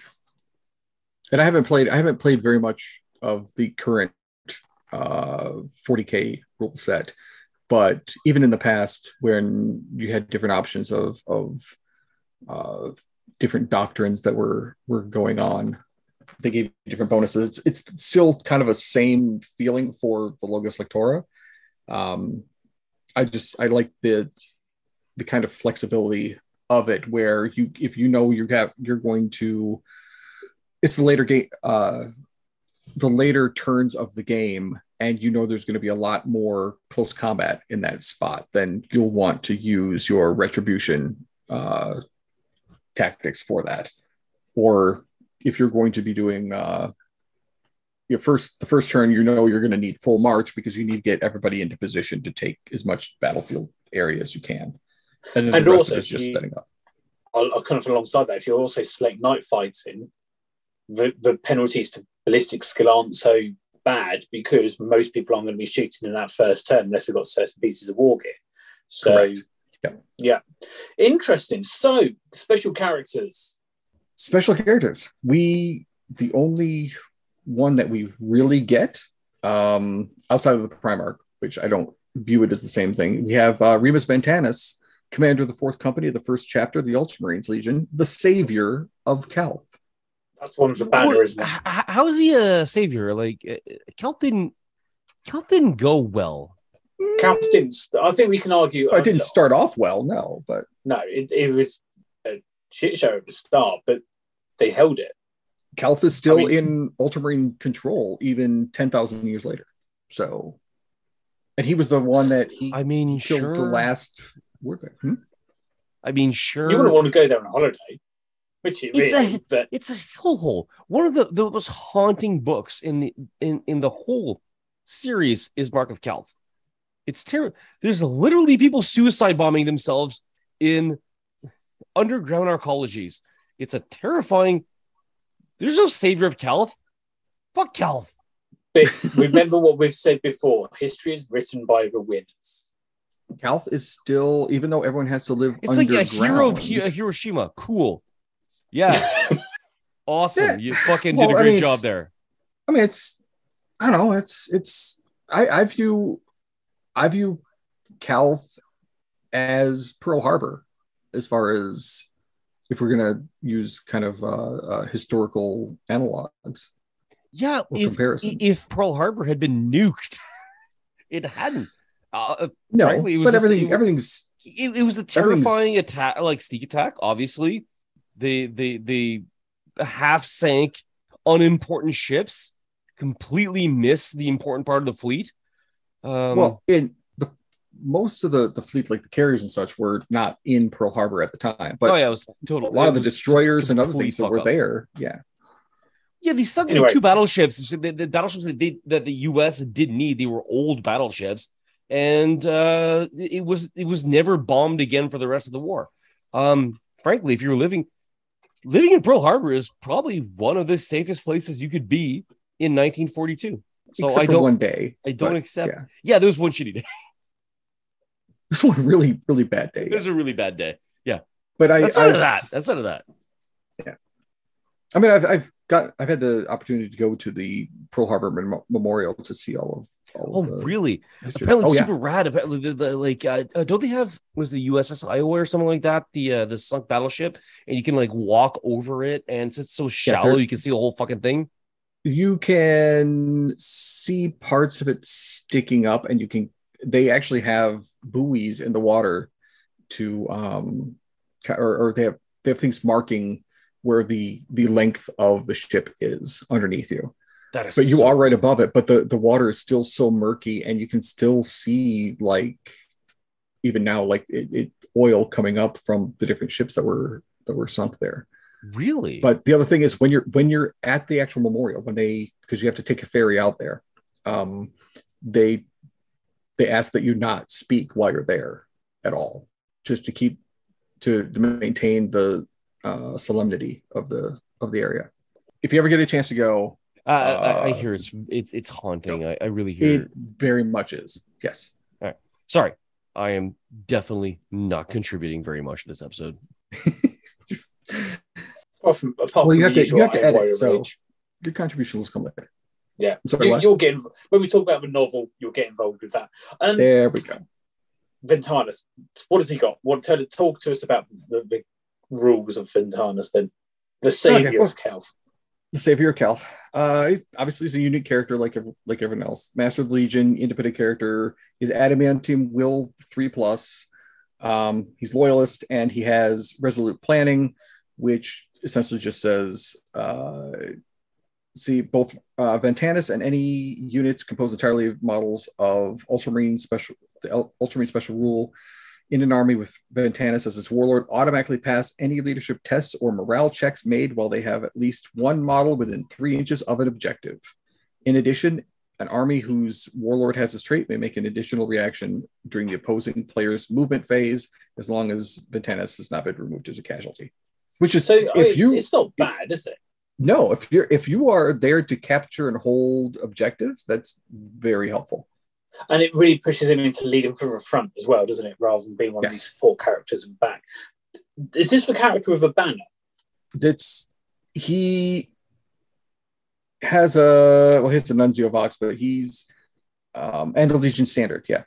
Yeah, so he also counts as line as well, then doesn't he? If he's got a Legion Standard, so so that puts another degree of strength into that rule. So it's not bad, but he's certainly a character like we see in Know No Fear, isn't it? Where he's leading for a front, he's shown by example as well. So yeah, he's not a bad character, is he? You, you, know, he's he's not an outstanding character like certain special characters we see, Sigismund. Um, right. But he's a solid Ultramarines character. He fits with the the ethos and the feel of the Legion, doesn't he? Right. So there there are characters like like you alluded to with Sigismund that are designed as close combat beasts or everyone has their specific role. And his role is it's objective based. It's he's there to to play um to play to the objectives not to to go on his own separate mission. He's just a simple man doing a simple job. He's there to win his to win his uh to complete his mission. Yeah. Brilliant okay so it's unusual you've only got one special character as well from the old marines It, it is, and that's kind of like well, when when Well, hold on. How um, many did the Iron Warriors get? They have one more than the Iron Warriors have. Did, do they have any notable people in the Iron Warriors? They have a ton, Darren. Why are you being a jerk? You love the Iron Warriors. well, when we talk about the last ball, we, we get to talk about a lot of them there, don't we? Yeah, they didn't even. Uh, did they release rules for the uh, Iron Warrior uh, um, Apravian? That's the only one that actually had a model. Yes, no, yeah, I think he's in the Legacies document right. could be. Still, because um, Kyr Vhalen's in there as well. So, so your rule, your Iron Warrior characters rules do exist. I'm just- surprised they never Legacies. actually made a model for Kyr Vhalen. He's a very popular character. Yeah, he'll come. They'll they'll come. You think? I, I reckon, yeah, I reckon we'll get them in the future. Well, let's talk you about the big stop cheese. Let's talk about Mr. Mastercrafted Abacus himself.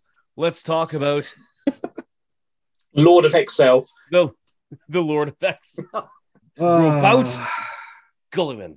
I know that's not how it's pronounced. no, no, no. That's exactly how it's pronounced. If it's Robute, you have to put an accent on the E. I'm sorry. That's It's I'm not- French. Yeah, That's the way it works. See, I'm still going by the official Graham McNeill uh, pronunciation of Robert Guilliman. Just sounds like Robert. Just you're knocking Yeah, off the Robert other Guilliman. R. About Guilliman. Uncle Bob. That's the way I've always pronounced it. Like that's anyways. Yeah, same, because that was the thing is before when when Heresy was just getting into it before we had any uh, uh, official pronunciations of things.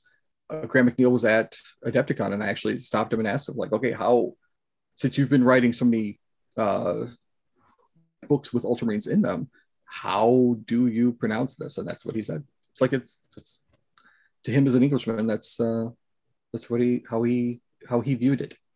Graham made is way too sense to patient with Mhm. us. yes. All right, Anyway, take us take- through your Take us Primarch. through Primarch. Take us through. Robert Robert Guilliman, Primarch of the Ultramarines, the Victorious, the Master of Ultramar, Ruler of Hosts, the Blade of Unity. The only thing I'm sad about is he's no longer the Avenging Son. It's because he, he he avenged. He the You can't be avenging. he can still avenge. There's nothing wrong. No, no. He the, the, the, the vengeance is done. No, He avenged. He's he's still, you, once you once you avenge, you don't stop avenging. No, you stop avenging when when you've avenged. When, once you want once an Avenger, always an Avenger. I don't know if that's true. Uh, anyway, Sire of the Ultramarines. Uh, all models with Ultramarines and Special Rule, the same armies, uh, Guilliman gain, gain plus one to their leadership to a maximum of 10 while he's on the battlefield and is not in reserve or moved as casualty. In addition, to start of the battle, uh, before any models are deployed, um, anyone with Guilliman as his warlord may make, select one of the following phases movement, shooting, or assault during the duration of the battle. Any an army with Guilliman as its warlord gains additional reaction in the chosen phase uh, of the opposing player's turn. So it's there's a lot, a lot of different ways of getting uh, additional uh, uh, reactions. Sorry, There is, there, there is. I was, was going to say, the plus one leadership is not to be sniffed at. No. that that that has a huge impact in the version two. But once again, there's that flexibility, isn't there, about being able to tailor your um, army to deal with certain phases. So if you're dealing with a shooting army, you may want to take reactions of a shooting phase, so you can return fire or evade. If you're dealing with world eaters, you probably want reactions in the assault phase, so you can get more overwatching against a fast moving army. So let's say you were going to fight against White Scars for some reason, um, or they could be traitor White Scars, or you could be traitor Ultramarines. Um, you probably want the reaction movement so you can counter that fast moving speed of the White Scars. So there's a lot of flexibility once again that we've seen with this Legion, isn't there? yes, yeah, lots of lots of being able to tailor your play style to best combat whatever army you have ac- across the table from you. But again, you have to kind of plan ahead to as far as what Yeah. you're what you're going to need to do. When do you select that? When do you select? Do you select that during deployment? Start before before any deployment. You have to choose. Yeah. Oh, okay. You have to choose So what, when you know what phase who you you're want. fighting. Yeah, Yeah. when you know who you're fighting, basically. Brilliant. Okay, so what's his stat line like compared to his brothers? Um, I have honestly, I haven't paid attention much to what his what the other Primarchs have. Um, he's eight movement, he's weapon skill seven, and he sixes all down the board until leadership of ten. Okay, so middling. So he's not- middling. Yeah, he's Yeah. average. Apart from weapon skill, he's slightly above with weapon skill with some of them. So a lot of their weapon skill was normally sixes. Um, apart from obviously the main combat ones that you'd expect, like Sanguinius, Horus, etc. So that's not so he's average, which is what we'd expect from Robert. Guilliman of all trades, master of none. I mean, he masters logistics. That's pretty cool. This is this Remember, is that's- true. That's that's where him and Perturabo are the only two Primarchs that really master logistics, that, actually understand that logistics matter. Yes. Yeah, it's a shame that that uh Perturabo made the choices he did. Because he would have been more respected in many cases if he had I, I, I often wonder like what how Perturabo would have actually turned out had he stayed loyalist. Uh, he would be ashamed of himself for having sided with the wrong emperor.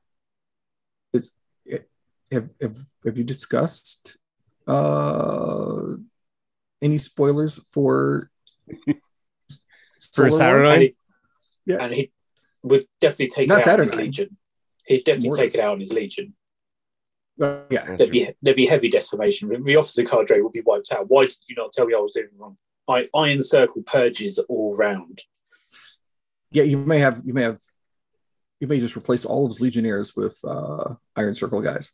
Just he just he becomes Mechanicum. Yeah. That's it.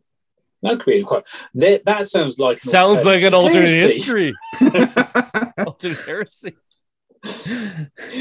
So, what about Guilliman's special rules and war gear? What does what does he get for that?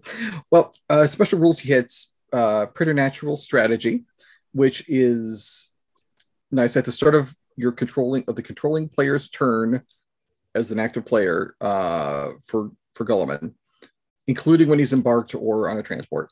You select one of the following options. So he has four different options that you can can switch between. So the uh, fleet two special rule, counterattack, furious charge, or stubborn and you're just going to flip between those on your on your turns uh, as far as what you want to take precedence. Same thing with the Logos Lectora, where you can take those special rules and pick which one is going to be most advantageous for you during that turn. Guilliman can also add to that. And it's interesting he can do that while embarked on a transport because most characters' special rules stop if they're in a transport. So it's interesting that Guilliman has that specific proviso that no, this carries on even when he's embarked. He this this is continuing. So that that's a really nice ability to have.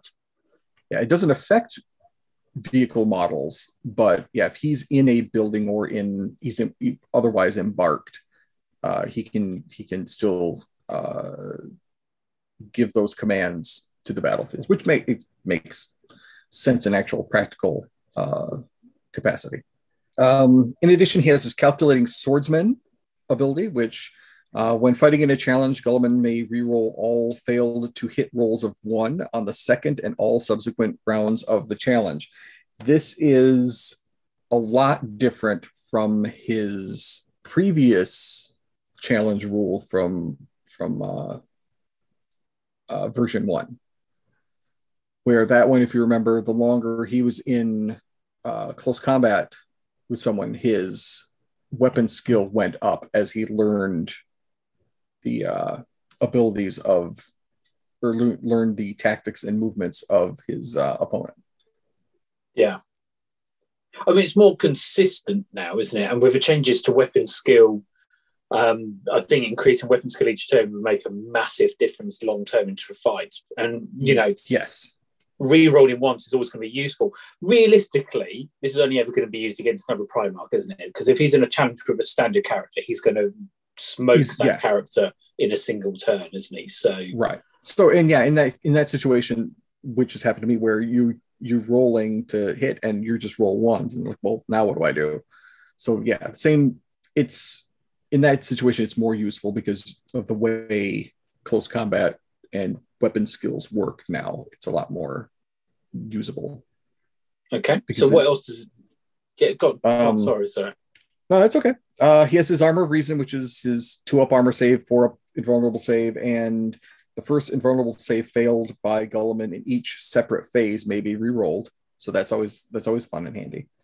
That's always that's really useful, actually, isn't it? That's- Particularly against something like brutal. Yeah, that saved me a number of times. Yeah, in in version one because it was the same same rule. Um, and then he has his uh he has his arbitrator, which is the the 18 inch uh assault two gun, strength six, AP three, rending on five, mastercrafted. So that's very decent as as uh shooting weapons go. Yeah, I think that's something we've we've found with when we looked at our legions, wasn't AP uh, JP that the um the Primarch shooting weapons aren't ridiculously powered. They they're clearly emphasizing their role in assault as opposed to shooting with them. They're, they're good, good guns, but they're not amazing guns. No. Well, that's not what they're for, right? you have a Primarch, I mean, it's probably not to take out that Leman Russ, Well, unless it is Leman Russ. Right. Unless it is Leman Russ. Yes, that, that's a good point. That's a good point. yeah, it's it's good to to take out one or two people, but the the Primarchs are designed to rip through people in close combat. So does he have the two close combat weapons like he did in version one? Is it the Hand of Dominion and I can't remember what his sword is? Uh, Gla- Gladius Incandor, yes, still has both. You have to choose which of those two weapons you use in any particular assault phase, which is the same as what it what it was before. Um, but in either case, you get plus one attack for using two specialist weapons. So the Gladius is strength plus one, so you're at strength seven, AP two. Uh, it's melee, it's shred, it's murderous strike on a five, it's mastercrafted specialist weapon. Um, whereas the Hand of Dominion is strength 10, AP one, uh, melee, unwieldy, brutal two, mastercrafted specialist weapon. So once again, it's a weapon for all occasions. Yeah. That you got you got the choice, and he can switch between each phase as well. Because normally, when you get locked into combat, whichever weapon you choose at the start of the combat, you're locked in them for the rest of that assault, aren't you? So he can switch phase to phase. Yes. Yeah. It's like each, super flexible. each- each- yes. So depending on what you have and what you're what you run up against, uh, it it comes in handy to have different options. So if you if you're coming up against if Guilliman's coming against Perabo, who's using his hand me down hammer, um, hey, speaking of, uh, person who was He- complaining about He won stealing that things from fucking hammer. He won that hammer fair Who, who, and Who do you- square do you- by being given it by by, by being given by Horus. Yes, but like he earned it by being the most reliable of a notoriously unreliable bunch. they were. It's still a hand me down from your dead brother. So yes. Um, but yeah, so in that situation, if if Perturabo is going to be swinging uh Ferrus's hammer, you're you're going to want to use something faster so you can switch to the Gladius. Whereas if you're fighting against Angron and he's going to be hitting much sooner than you will, then you might as well just hold back and and use the fist for uh and just For bludgeon him to death. better- That's what yeah. you're saying, isn't it? Yeah. So Yeah. let let, Ang- let Angron attack him when he's calmed down. Then you just punch him in the face. that's it yeah so yeah you have a they have the slower stronger weapon for more of a i guess a, a more of a guaranteed chance of wounding somebody um or you have a, a faster weapon that is not as strong so you have you have a something in place no matter what situation you get into So how many points is Guilliman altogether then? Because that's one of the interesting things we've found about our three Primarchs when we've talked about them previously. oh Guilliman he's Yeah. four uh 465 So he's a good price then. So he's Not too bad. more he's more expensive than Perturabo because Perturabo's reasonably cheap, really, isn't he? He's about four fifty, isn't he? JP, No, he's like uh, he's four twenty five, I think. yeah, he's very so cheap. He, and but he's but Guilliman is cheaper than Horus. So Well, not Horus Ascended. I'm not going there. I'm not going there with Horus Ascended. Just baseline Horus before you go Super Saiyan. Um, but yeah, so but Guilliman is a very flexible Primarch, and I think compared to certainly Horus and Perturabo, one of Guilliman's big advantages is that he's having a big impact on your army, which Yes. is something that seems to be lacking from a lot of the Primarch which is something that actually I was really disappointed with as far as Perturabo's uh, rules because that used to be one of the things that Perturabo did really well is he gave you a bunch of army buffs and they're all like gone, but Guilliman kept his.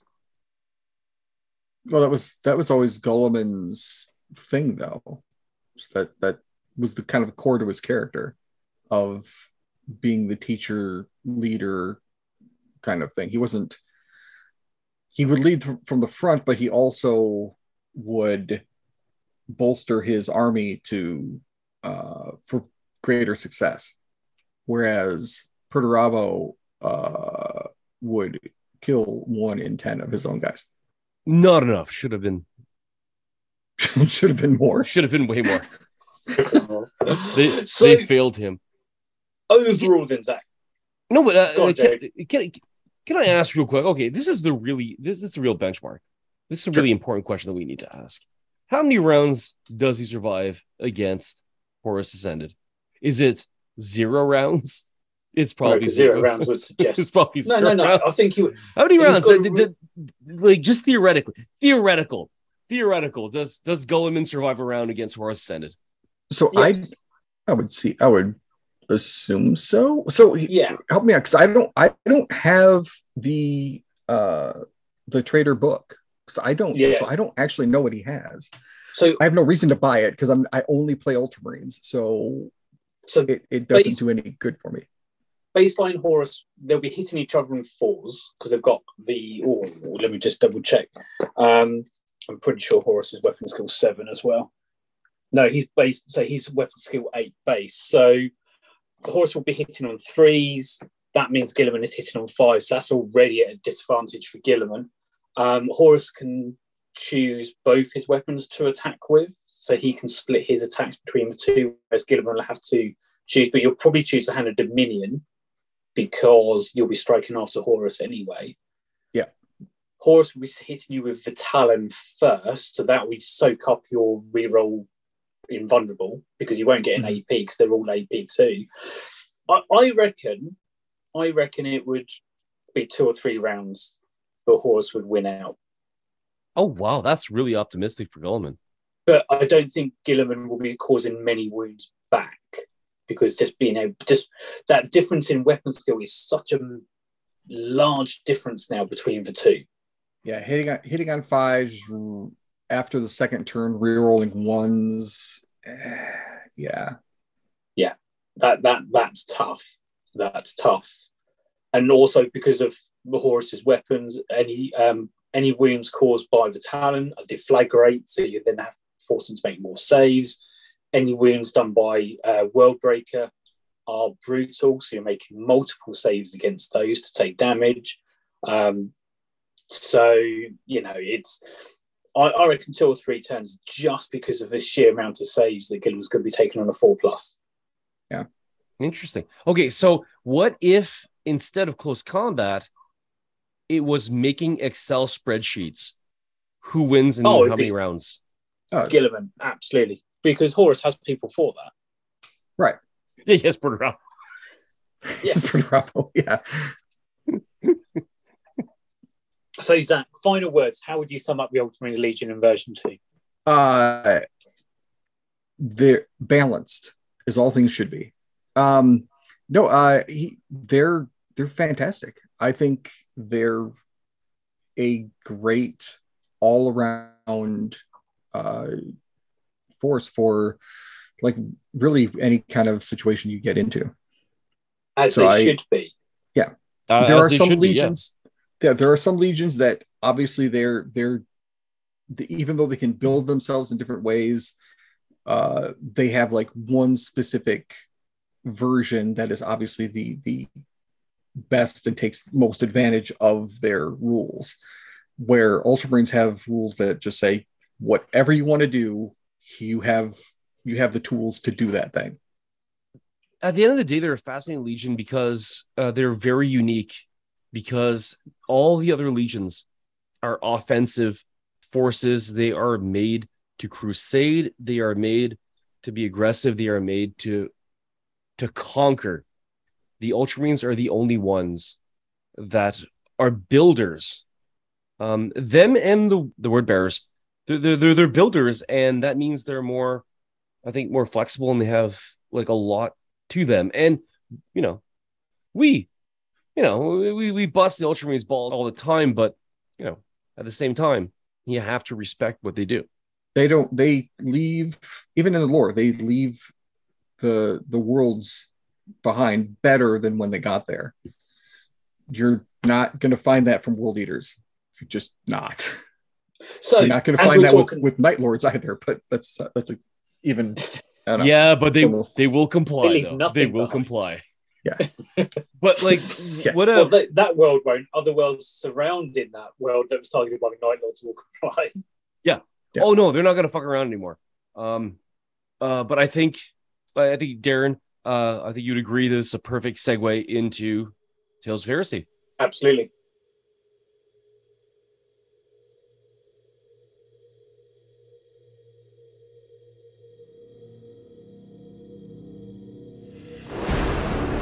The vehicle was a monstrous creation of chance. Anything the orcs managed to construct that was more complex than their axes and cleavers seemed to Guilliman to be the result more of happenstance than will. The question of how they managed to construct even a single void-worthy craft was still a mystery, one that had consumed the thoughts of more than one remembrancer. Even at first glance, Guilliman could easily imagine how this creation had come to pass. It looked like two separate vehicles had collided in the late stages of their construction. Its core was bulbous, as if still swelling from the force of the impact. Plates overlapped and folded against each other. The thing had too many wheels. Its shape was a sprawling nightmare. Its axles were bent. Some of the wheels were turned, at odds with the direction of the majority. Limbs projected from the fused chassis. They carried chains, wrecking balls, and six foot blades. Larger projectile guns than the ones carried by the foot soldiers were mounted on a multitude of skewed turrets. The thing wasn't a tank, it wasn't a transport. The orcs had been building two of their attack trucks, and the collision had, instead of destroying both, created a thing that still functioned. The orcs had built upon their chance machine, adding more and more guns and assault arms, slapping armor plate atop of armor plate. Now it bristled with death and the feral pride of the brutes. It appeared, and all the orcs within sight of the creation shouted in joyous ferocity. It was a mad thing, and its mere existence was the promise of ecstatic battle. It must die, Guilliman thought. It was an engine of orc morale. It had to be removed from the field. The vehicle was 200 yards northeast of his position. It would pass him by unless he caught up to it. The Land Raider Osiris closed with it, lascannon and heavy bolters pounding the front armor. Turrets exploded. Flames raced over the hull of the vehicle. It kept going. Guilliman counted at least six turrets still active. Their fire burst against the armor of Osiris. The two vehicles rumbled past each other. The Orc machine's huge wrecking ball slammed into the flank of the Land Raider. The tank's composite held, but one of the huge masses hit the port sponson. It crushed the barrels of the lascannons as they fired. The guns exploded, damaging the armor in a way the Orc vehicle could never have managed with its own weaponry. Energy blasted back into the Land Raider, triggering reserves of energy cells. The flash of the guns became a blinding, uncontrolled discharge. The port flank of Osiris blew out. The wreckage slammed into the Orc machine, collapsing that side of its hull. The vehicle barreled on. It was excess given metallic form. It should never have worked at all, and because it did, it was unstoppable. Behind it came more Orc vehicles, belching clouds of black smoke, streams of flame bursting from exhaust pipes and from between the seams of the poorly welded iron plates. The initial bombardment had destroyed many of the machines the Orcs were capable of fielding. Some had survived, though, and they had gathered behind the largest. They converged on the wounded Osiris. Their solid shells slammed into it. Most bounced off the forward armor, but some found a huge rent in the port flank. The Land Raider was still moving, sluggishly, and fired only from the starboard side. Guilliman pounded over the ground towards Osiris. He ran alone, leaving the Indictari behind to continue cutting the path towards the Horde. The risk was a strategic one. Theoretical, the greatest blow to Orc morale will be a single warrior destroying their great weapon. Practical, I must be that warrior.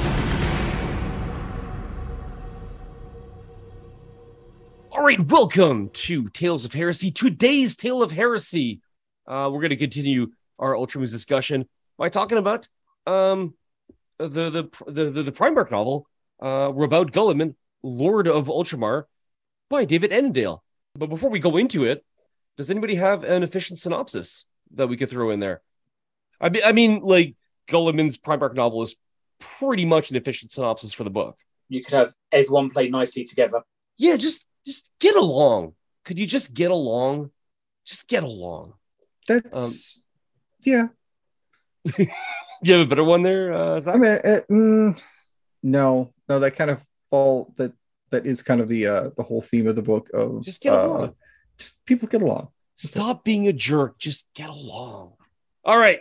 So this is the yeah. This is one of the uh, Primarch uh, novellas. Um, we've only done one before. We've done the Leman Russ one. So again, exciting to discuss this one. So how do okay? This one, I always thought that the novels were going to be about how the Primarchs kind of like took over their world, but um, I'm pretty sure they're all kind of like a little bit later. Like the uh, Perturabo one is uh, during the uh, war against the Hrud.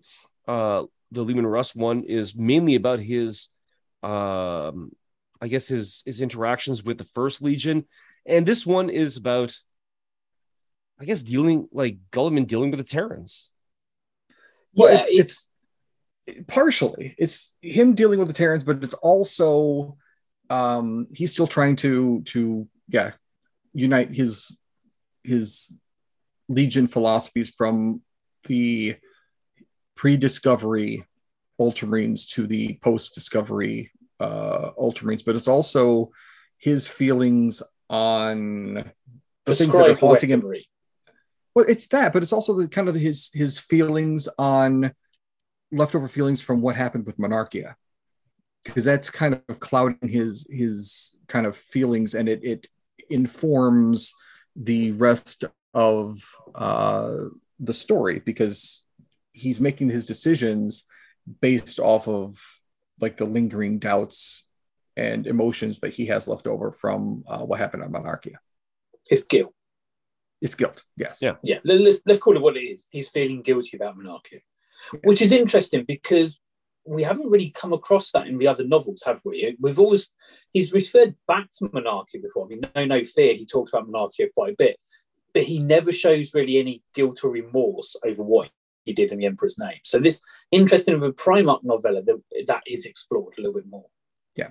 Just real quick uh, for uh, our listeners that maybe don't remember uh, what happened on monarchia? Why is monarchia so important for this legion and also for the word bearers?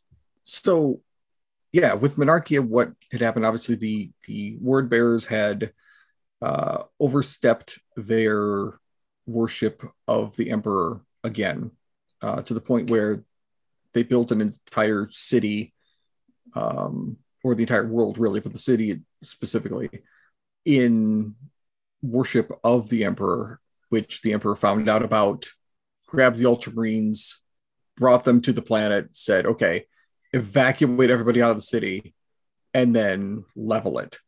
And also make the word bearers there and make them have to watch Yeah. to get it not one stone don't do it. upon another. And yeah it was uh, monarchia was seen as sort of a testament to the word bearers hubris and this is one of the really cool things that uh, we're going to be bouncing uh, bouncing around in this book i think. Uh, one of the really really cool um, really interesting themes in it is Guilliman looking like we were the only we were the only legion that could do this. If you had sent the 12th uh, they would have had too much fun with it which wasn't the point right, Right. this was about chastising this was about like this was about a lesson. This wasn't about fun. Um No. but again the word bearers didn't take it that way nor should they be expected to have taken that way that way. Yeah Guilliman definitely feels like he, he feels remorse and guilt that he had to be part of it.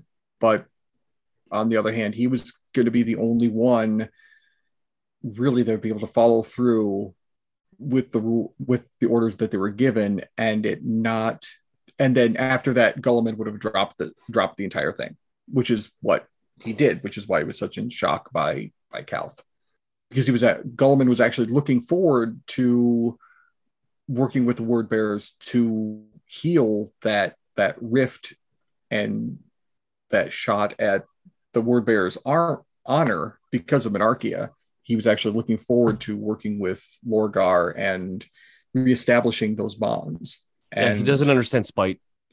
He doesn't understand the power of spite. Yeah. Well, Because- he's an optimist, isn't he? Gill- Guilliman is a glass half full person. He always looks at the best things in life. Yes, he plans for worst case scenarios, but he always believes the best in people, which is one of also one of his biggest weaknesses. yes yeah in in that in that situation yeah he's kind of naive in that he thinks everyone else is going to follow the rules as well which informs kind of situations what happened with uh the um imperium secundus in his situations with uh sanguinius and the lion I almost feel like Guilliman really might have been the person in this whole universe that could have avoided all these horrors if he had just talked to Lorgar like a person. But he didn't. He burnt down his perfect city and made him kneel before him. If maybe if Guilliman had just, you know, like approached it in a in a better way, we would never have had these horrors. well i'm not even sure what kind of way that Guilliman could have approached it like What's it- wrong with he did-? It's it, it looked like a nice city. Why did you? I know you had But it wasn't- orders, it but you're also your dad's a dick. You don't have to follow the orders. right but that's not necessarily what But that's also the reason why Guilliman and the 12th or 13th, sorry, are asked to do it, isn't it? Because the Emperor knows they will follow the orders. Right. Because they because the entire the entire imperium is built on the imperial truth of a very secular follow science don't you know go following off into these different uh religions or uh, uh feelings of faith and lorgar building the city is a direct affront to that and and endangers everything from that going forward because the emperor knows about what religion and faith and worship can lead to.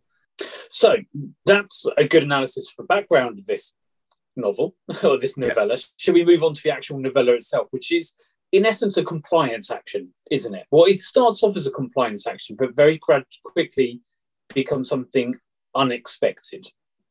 Well, it so there the entire area of uh, the system of Thoa has a lot of uh, orcs in it, and this is the last, um, essentially the last action of that compliance, where on this planet they they've detected um, human settlement structures. They know it's overrun with orcs, or the Ultramarines know it's overrun with orcs and essentially they just want to because of the destruction of monarchia Guilliman wants to save this settlement that is is part of mankind's history Isn't this And part of the? It's it's part of wider Ullanor campaign, isn't it? These orcs are one of the remnants of the Ullanor group. uh, they i think they may have mentioned something about that yeah i believe so It's like Great Crusade. Uh, either way. But yeah, like uh. Guilliman is looking at this human civilization.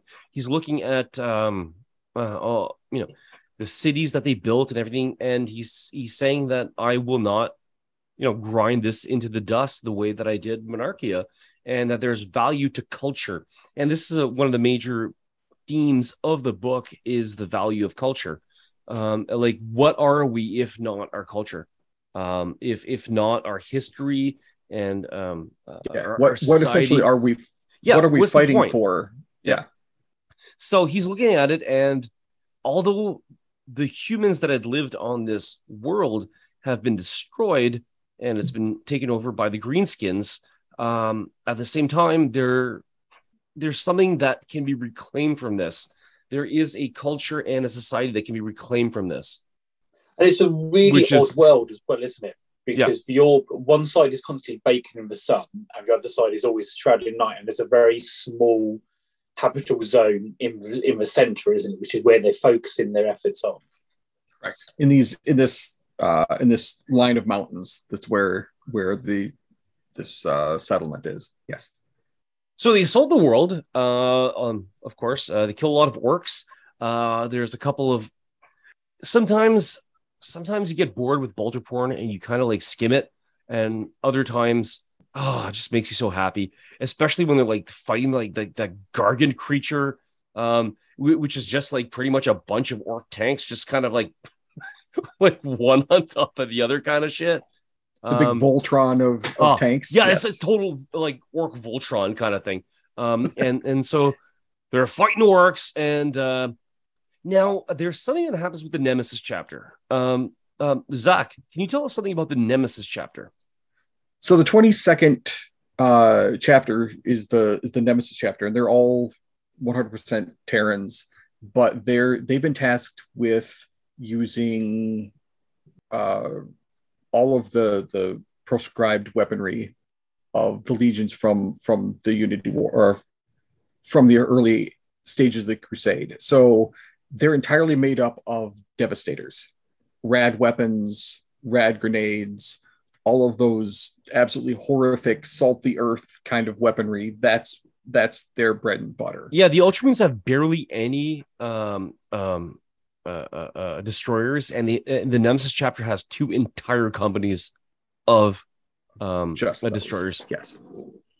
Yeah, and there's and during this uh crusade, the chapter master of the Nemesis chapter uh was killed. And so at the beginning of the story, they don't have an actual leader at that point. Um, but the one of the things that they cover is that because Guilliman believes in building civilizations and leaving things better than what they uh, what they found, the Nemesis chapter and Destroyers don't really have a good fit for how he feels a legion should run because they leave the areas an irradiated wasteland that's unlivable. So that they're kind of the opposite of what Guilliman needs. And that's kind of his his thing of how is he going to work this legion or this these chapters into his greater plan when they their their specialty is just you know nuking everything. So. And there's another tension there as well, isn't there? Because they've always had a Terran in command of them as well. And there's one particular officer within that company who thinks they're the right choice for stepping up into that command role, don't they?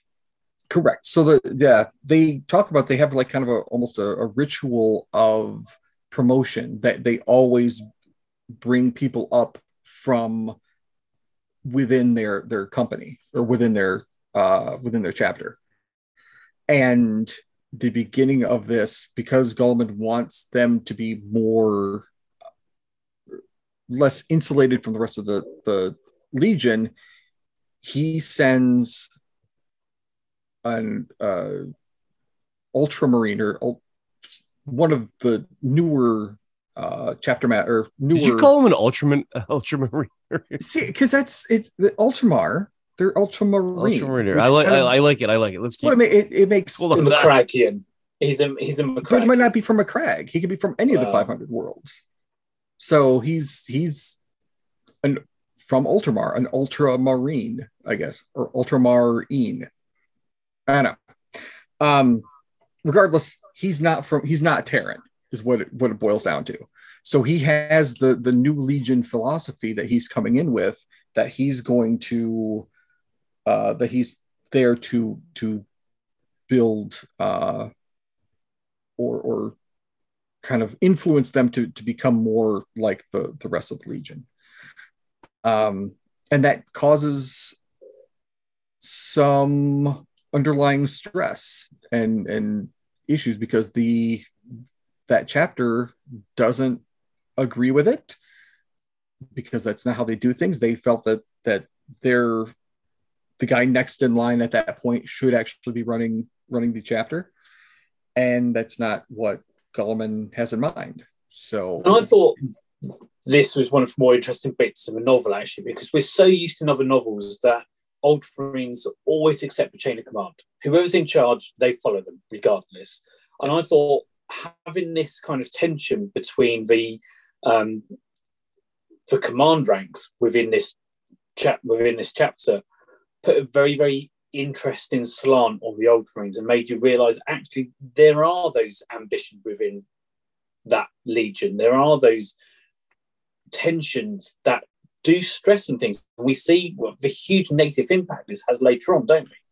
Yeah, yeah, definitely. And even in the not even necessarily in the just the Ultramarines, but if you read in the other heresy books, generally all of the legionnaires are kind of on the same page. Like whatever whatever the Primarch says, that's what they're going to do, and their commanders are going to do the exact same thing and all down the line. It's interesting that it's the Ultramarine book that kind of actually puts a little bit of a uh, question mark on that uh, feeling. Especially as this doesn't seem to be one of the earliest actions that Guilliman is in charge of either. Well, we've we've seen it in, like, for example, the Salamanders novel, where the Terrans are a little bit unsure about what Vulcan is doing as the new Primarch in the first compliance action. We, we see it in to some degree with the um, Crimson King story with with um, Magnus, but you get the, the feeling from this one that that Guilliman's been in charge of a legion for quite some time at this point. So the fact that there is still these tensions there, like you say, it's interesting we see that in the Ultramarines book and not so much in some of the others. Yeah. Yeah. And they don't I don't think they say exactly what uh what time period this, this is after Monarchia, which we know is uh some what 50 years before the actual heresy really yeah. takes hold. Um so it's interesting that that that this is happening, but I think that because they allude to the the Legion is still at this point, even though Guilliman has been uh, leading and and um, adjusting and, and reteaching his Legion to to match his philosophies as for war.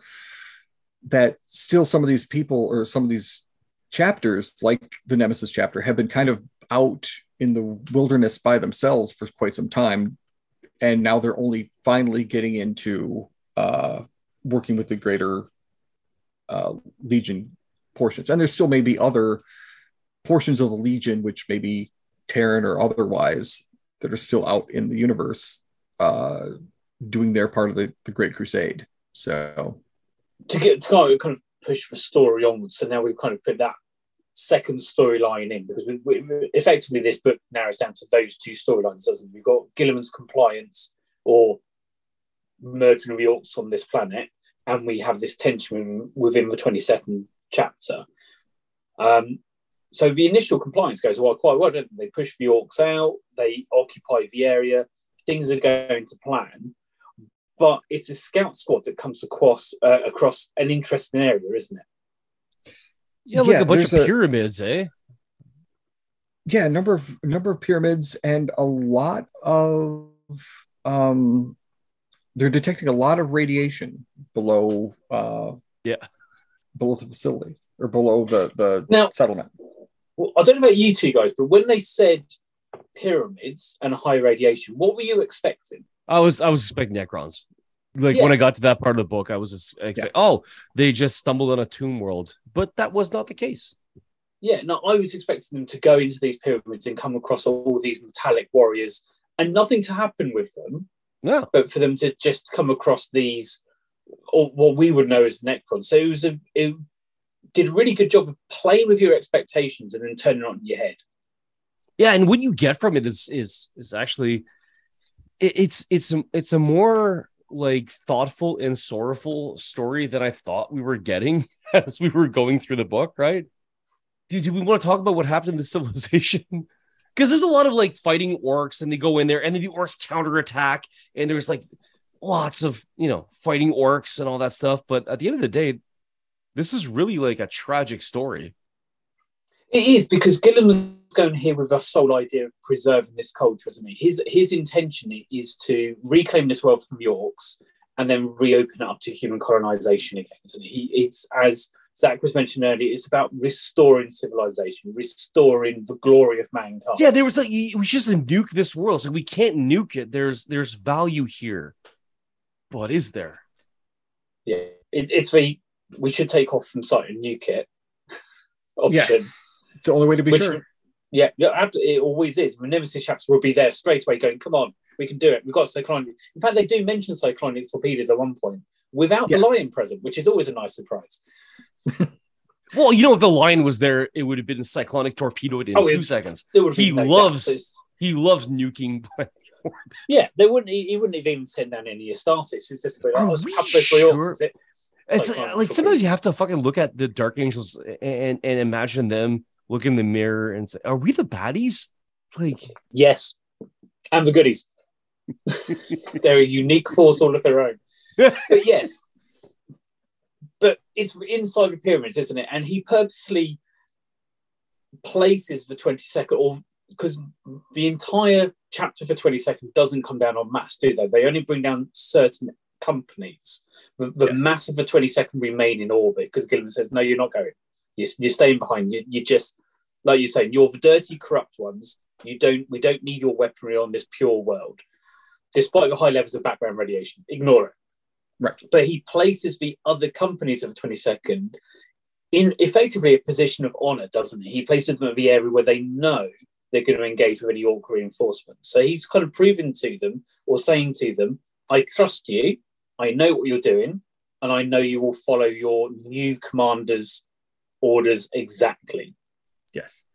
Even to the point where later on they bring the rest of the the uh the 22nd down and as they're fighting they're not using any of their their they're only using like half the weapons they're, they're bringing all their equipment but they're not using anything that is rad related so they're they're kind of fighting with one arm tied behind their back Yeah. and And there is actually why, notices it yeah Yeah, and there is a reason why they come down later as well, isn't there? Which we'll, come back to. So they fan out through all these pyramids, don't they? And as they first enter, they realise there's lots of like carvings all inside, and there's something odd about the carvings, isn't there? And I thought they did a really good job in this story of not telling us the whole story straight away. There was a this element of piecing things together. I don't know about you two. I found as JP referred to it, the bolter porn sections were actually the least interesting because it was just constant, the normal fighting against orcs. It- it's those wave techniques that are coming in, the orcs are all over the place, and we started to putting up that strong resistance. That got quite boring in places, in my opinion. I don't know how you two felt about it. But the bits when they're investigating the pyramids and they're piecing together the different elements of the remains of the artwork and the images they find inside. That to me was the mo- more intriguing part. oh, like I could I couldn't agree more.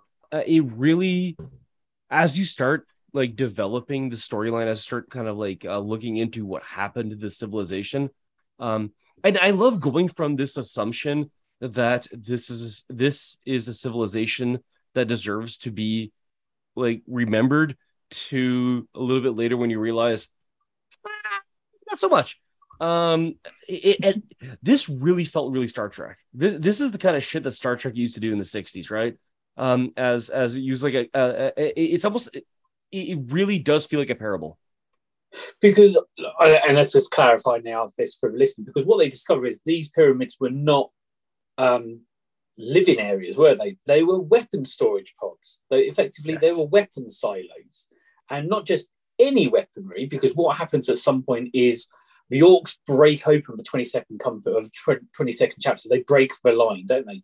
Partly down to a few mistakes from the twenty second who aren't following the orders of their new captain and actually use two powerful weapons. They fire missiles into the ceiling, don't they, by accident, and it cracks the ceiling open. And because of that, they're forced underground. So you you then effectively get into a zone mortalis situation, and orcs are never great. Or orcs are slightly always more terrifying in a zone mortalis, aren't they? But what they discover are piles and piles of nukes, isn't it? Effectively, it's it's nukes, they're phosphex, it's like every bad weapon that ironically the 22nd uh, is is equipped to deal with and use that's what they found yeah and what's interesting parallel to that is because of the, the 22nd are out of vox range because they've, they've been buried is Guilliman suddenly realized by piecing together all the images that this human civilization effectively destroyed themselves didn't they yes that there was yeah. some sort of war or civil war on the planet, and these pyramids were left over as the stockpiles of the weapons of one side. It, it would be like if aliens came down uh, in like 1955 and discovered Soviet or US missile silos and figured that this was the whole civilization. And maybe it was if, if you come down in 1955. Maybe that that is the whole civilization. It's it's terrifying. This is civilization that destroyed that that that destroyed itself. Again, this feels like a Star Trek episode. Uh, do you understand what I mean?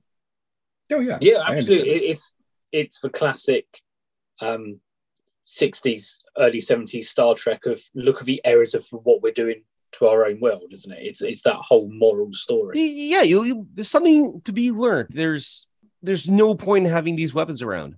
Here's what happens when you you just have nukes around all the time with a bunch of very fallible people. It, it, I, so, I, really like that. I think it's a, it's a kind of a haunting story. It yeah. is a haunting story. So how does this start to resolve? Well, Guilliman realizes that to deal with those massive storage of weapons, he needs to bring in specialists.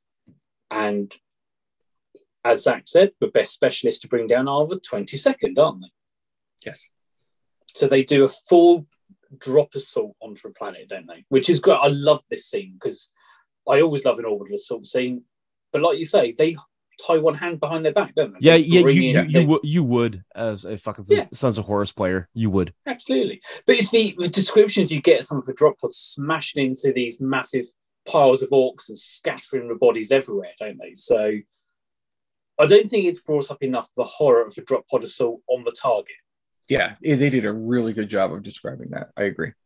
So, how does this then resolve? How does this start to fit together then, Zac? So Goldman has them has them uh, the twenty second come down, um, and he's noticing that they're that they're uh, not fighting to their full capacity because they're trying not to to use these or use those weapons. Um, and the, Guilliman actually kind of has a, a epiphany that you know that the 22nd, even for they don't follow the all the tenets that he wants them to as a full legion, that you know he comes to the epiphany that they're his sons too. They're they're a necessary part of it of the legion and of his tactics. It's ugly and he doesn't care for it, but it's still you know they're still there. And I think it also partly the case that he recognizes that even though he doesn't like those tactics, there are civilizations, races, and other forces out there who will use those. So he needs that counter. He needs those specialists to be able to deal with that. Correct. I wonder if this informs his future opinion on esoterists. Uh, right? Because uh, when they discover the warp, right, because their father lied to them, um, uh, the, the, the the the Ultramarines are one of the legions that um really like the the the they recreate their Librarius and they start studying the warp because for them it's another weapon. I'm wondering if this is a part of that storyline. That's actually a good a good point because they do have that that point in Know No Fear where he realizes that with all the demons and the psykers being used by the word bearers that he had he's been hamstringing himself because he's not letting his librarians use their abilities and he has to give that order like okay we need to you know we need to break out the librarius again. We need to combat them kind of on their own terms. But yeah that makes that makes a lot of sense that that he it's that progression. Like he learned that he was going to have to use the 22nd and rad weapons in certain situations. And later on down the line he has to come to that same conclusion of like yeah we've we we need to use these things because that's our enemies are going to use them against us, and if we don't have uh, uh, an ability to match that or deal with that, we're we're going to make everything a lot harder on ourselves. Yeah, no, I agree. I, you can see that progression of thinking. He's Guilliman is always one of those Primarchs that draws upon previous experience, doesn't he? And I completely agree with what both of you said. I think his experience here with the 22nd leads him much more open to using the librarians and esoterists post Calth. So, how does this resolve then? So, the 22nd come down. They do locate their captain, don't they? Yes. Because he's been fighting, in, well, tunnel fighting with orcs, and he's basically only got well, the way they kind of describe it, he's only got like a, a, a, dozen other Astartes left from his original force, hasn't he? And they fight their way through the orcs. They get down to the storage area, and then although we don't, well, there is some fighting around this area, isn't there? There is some fighting in in the silo bay, which is a bit dodgy, with bolt rounds going off near atomic and phosphex weapons. I hope they're being careful with their their shooting discipline. Is all I'm going to say about that. Yeah, but I kind of trust the Ultramarines to to do so. Like of you all the legions, the I'm. well, no, I'm just saying that like they're, they're probably they're probably accurate. But what about the orcs? That's that's fair. That's fair. That, that's a fair. Yeah. That's a fair critique. So I think they more engage in assault, don't they? They they try to take the orcs on hand to hand more. So, but they drive them out, and the implication is that all the orcs are wiped out of this planet, aren't they? Did I read into that the same as you guys? Um, did you get me? Did you get me impression yeah. they that they just wiped out? I'm pretty sure they killed them all. No, Zac, are you checking? Yeah, I'm just verifying because I'm towards just before the. I'm looking just before the epilogue where, um, pretty yeah, sure they all the orcs. Yeah, they incinerate all the orcs through the with the phosphex and everything else. Yeah, you got phosphex. Yeah. The, Wait, question: Does hmm. phosphex does Phosphex eradicate uh, the orcs' uh, uh, spore? Phosphex eradicates everything. Yeah, it melts. It I thought you had to burn the orcs. That's what Phosphex, Phosphex is living fire. Yeah. Phosphex is. That's is, true. Yeah. Yeah, it, yeah, because it, it's napalm turned up to eleven, isn't it? Yeah. Um. Yeah. It even says uh the rocket burst in the air above the horde, releasing the green mist of phosphex. It ignited and fell on the orcs. White green flame writhed like a wounded animal.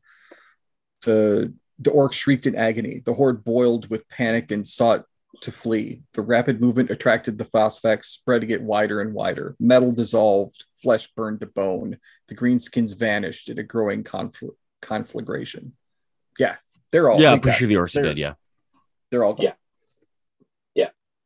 so that's basically, and they do basically at the end once for 20 seconds. And have we asked what did the orcs do to them? What did what did the orcs? It really sounds like really, really sounds like the orcs were just like living their life.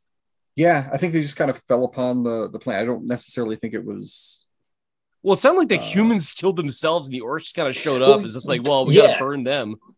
Yeah, because that's the assumption they make, isn't it? The assumption is the, the Ultramarines uh, assume the orcs wiped out the human civilization. Guys, guys, guys, guys, it, guys. It suggests are, are, are, are the orcs the good guys? They're the most honest in their intentions. Kind of. The orcs are just there. I don't think they're necessarily the good guys. anyway, the the destruction of the uh, uh, of the human civilization and all the radiation may have actually just been kind of like a beacon to the orcs, and that's why they came there but it's hard to it's unresolved. Stop trying to justify this genocide. Is it, they're literally they're dropping phosphex on living beings. Is is it they're they're plant based? Is it more like to be herbicide? Yeah, it's weeding, isn't it? It's, yeah, it's pretty much it. It's gardening. Yeah. Jesus got Christ. To, got to prune things back. Listen to yourselves. Are we the baddies? well, before the Ultramarines even did anything, as soon as they touched ground and the orcs saw them, the orcs came to uh to kill the Ultramarines. So it was all it was so completely the, in self-defense. They were defending themselves so against the plant life. See, the orcs are an aggressive weed. They you need to deal with that. Oh, and they're not from there. Like so they're, clover? They're an, invas- they're an invasive species. like like mint. Oh, mint everywhere. is the worst. yeah, Oh, all right, I see don't- it now. Yeah, I see don't now. get me on that. I have, I have mint in my backyard, and it's Uh, you can't get rid of mint. Like it's just it's Right. it's gonna be there. Gonna be there forever. and and the, Phosphex the is the worst only and the worst thing is when the mint flowers, it doesn't necessarily attract bees; it attracts flies. Yeah. and it's Fucking right mint is the near my back door. So it's oh, it's annoying. It's so annoying. Look, But anyway, I've, I've turned around on this. All right, like I'm from Buenos Aires, and I say kill them all. the orcs, the the orcs are an invasive species anyway. They need to be they need to be pruned pruned back. So, Yes, 20 seconds secure the, the atomic and nuclear and phosphex payload, don't they? Uh, it does suggest also the Legion take them away. There, there's some implications that they don't leave that, they don't just make that storage or those weapons safe, they actually remove them from the planet, which is correct. an interesting thing. And then what do they do to the planet at the end? They Yeah. just kind of leave it, don't they? Yeah, Yeah, they, yeah, because they just want it to be a a, a memory. So Guilliman wanted to to kind of remember the civilization, but after he after he realized that yeah. the he- What when you civilization- learned a little bit Right, about the it's- civilization, yeah it's kind of hard to honor a civilization that did that um but it could have been used as kind of like a cautionary tale but maybe they already thought that Guilliman already probably thought they're beyond that because they're you know they've taken to the stars and they're uniting everything under the uh the imperial truth so it I don't know. Yeah, I guess it- there there are enough there are enough things as far as like with Old Night that you don't really need uh, yet another thing saying, "Hey, humans killed each other again with Yeah. nuclear weapons." And there's enough star systems that they can just not announce this one because they don't even give it a compliance name, do they? Because like normally when an expeditionary fleet turns up, they give it a compliance name, like 6319. They Yeah. don't even give it a designation. So the fact that that suggests that they don't give a designation means they just ignore the planet and move on. They've they've scoured it of this invasive species. They've made Yep. it safe. Move on. Let's let, us That's just treat it as a dead rock. Yeah. Leave it to uh, leave it to history. Yeah. Yeah. So I think to summarize this, I mean, from my point of view, I think, like we said the beginning of Tales of Heresy, it gives us a very, very different idea about the Ultramarines. It, there's some interesting tensions that we haven't seen before, but it also sets the groundwork for the Ultramarines in the Heresy and how Guilliman is prepared to change his methodology according to the current situation. What about you two? I really love that for the Ultramarines, um, Monarchia matters. Uh, Monarchia is so crucial in the story of the heresy. As I as we mentioned, like it might be the start of the heresy, right? It, it's Uh, definitely a catalyst point. Yes. Yeah, it's catalyst. Yeah, absolutely. Like a- a- as much as Calth was, which was the revenge from Monarchia, and then you have uh the burning of Colchis, which was just revenge for Calth, and you know this cycle of violence between the Ultramarines and the Word Bearers. Um, and I, I I I really appreciate the story because it shows that the Ultramarines are dealing with it too. That this was um, a very consequential act that it had consequences for both legions involved. Uh, so I really, really like that the legion is dealing with with with what, what was unleashed on Monarchia. Um, I thought it was really cool, and uh, just generally speaking, I'm, I I love some good fucking uh, orc bolter porn. yeah. D- d- They have like orc Voltrons in this. Like, how can you not love that? It was good. What about you, Zac? really As, good. the old, as, an, as an old friend player, what did you think of your Primarchs novel? I I liked it. There were there was a bit it was a bit heavy on the quoting of the the various works of uh Guilliman. Um it it seemed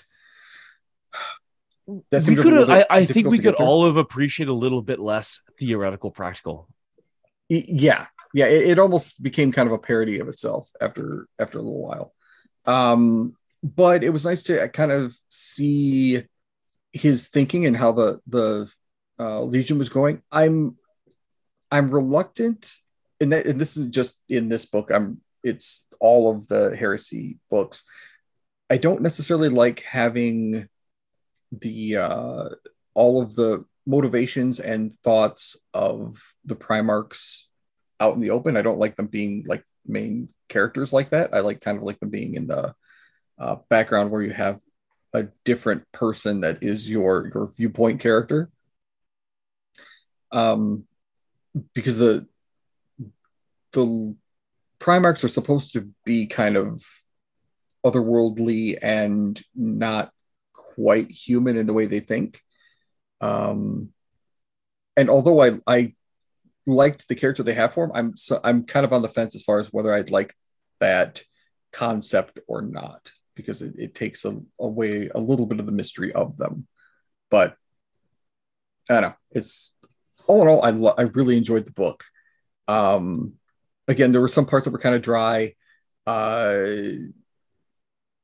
good portions of the uh, assault and fighting with the orcs felt very um, very epic in scale. Um, very uh, ride of the Rohirrim in, in some port in some portions. And I don't know, it, was, it was a it was a good book. I have no real real complaints other than there were some parts that were a little dry. And the most important thing, everybody remember nuclear war, bad. Thank you, Dave, the, David Annandale. um, David Annandale is actually a pretty cool guy. Got to meet I him. Fucking, my, I, my I, know, I, I, is, I, love his work. Um, and again, my copy of the, the book is autographed by him. So so that's the end of Tales of Heresy for this episode, isn't it? So we just need to be moving on to the outro. But thank you very much, Zac. It's it's hey. always good to have a specialist insight into a legion, uh, and also thanks for staying around for the Tales of Heresy and getting your insights into your Primarchs novel as well. Well, thank you very much for having me. I, I will always be around to talk Ultramarines whenever I'm needed.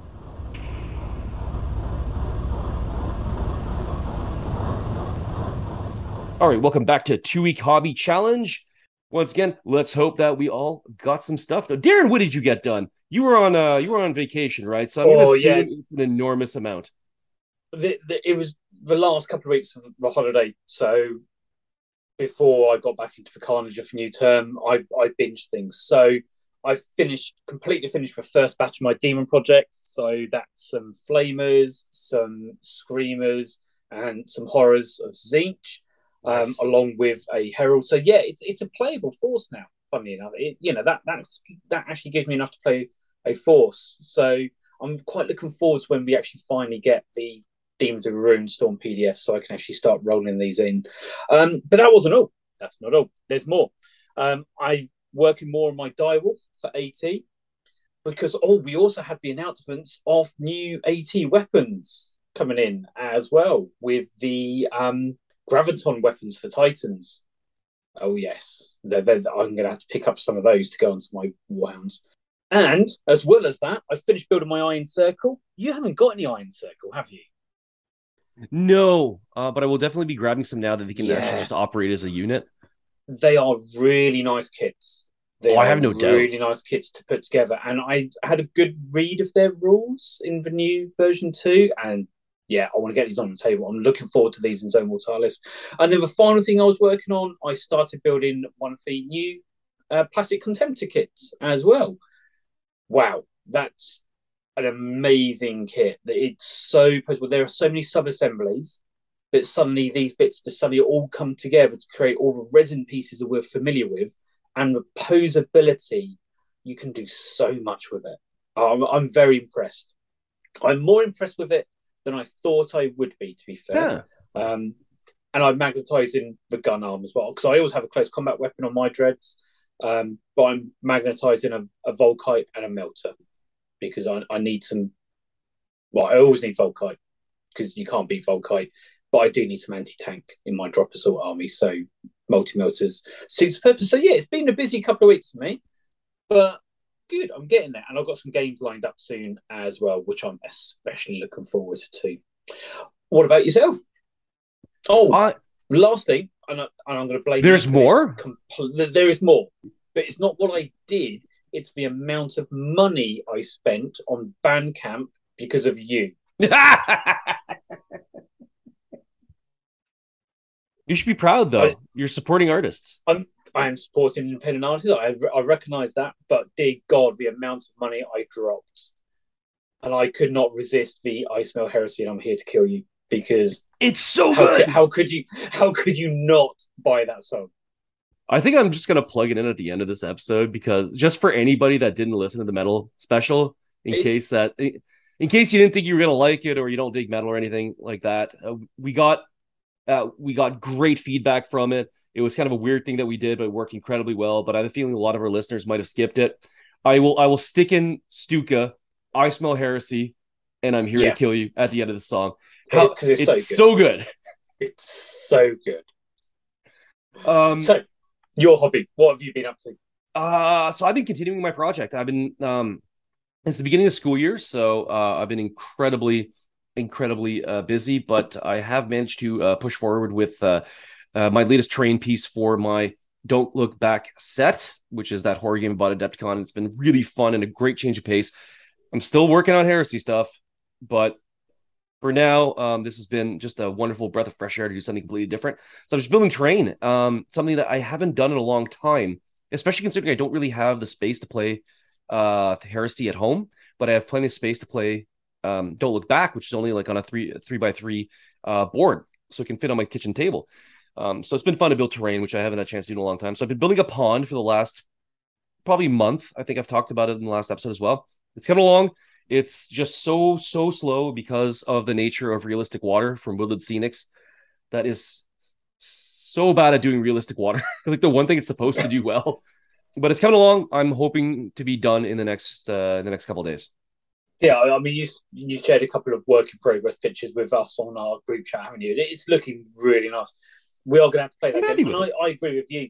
Having these small games that you can play on your kitchen table, it's great. It's one of the reasons I like Aeronautica as well because it's just like it doesn't take that much yep. space, and you can have a quick game. It doesn't take long to set up, doesn't take long to pack down, and you're done. Exactly. So again, to end the show, we're going to be playing Stuka. I smell heresy and I'm here to kill you. What are we doing in the next episode?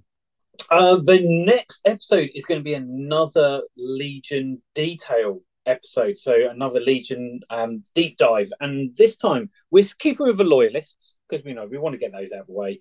And we're going to focus on the Raven Guard in that episode. So we're going from the Courage and Honor glorious 13th to the sneaky special forces. Oh, absolutely on that note, I like that we're uh, we're going right to the Raven Guard, considering that you know they're always at the end of any of these series. We should get someone. Uh, we should get someone to do Alpha, uh, Alpha Legion next as well. You know, let's start with the last ones. Yeah, no, and I appreciate that having a surname which is down to the, the, the alphabet. yeah, I, I always appreciate when no, let's go to the end first. It's like yes, see, our time has come. You see, I'm like um, uh, since my my last name is, starts with M, so I'm always I was always at the, like the middle. So yeah, even when they switched it around so that anyone that starts whose last name starts with Z can actually be first for for for, for once, it doesn't really affect and, me. I just kind of float along. Yeah, and, and it's just like the Ultramarines, isn't it? Just stuck in the middle. Yeah, there we go. We will be doing some traitor legions at some point as well. We, have got some bits lined up to talk about traitor legions, um, but it's organising some people involved we are also at some point hopefully going to talk about the Mechanicum bits as well. But Mechanicum players are a little bit rare in our gaming groups, so we're having trouble tracking people down from Mechanicum. But there we go. But next episode, Raven Guard, Black Sands of Isstvan Five. Uh, yeah, Isstvan Five. So that was episode 128 of the podcast. As usual, thanks for listening.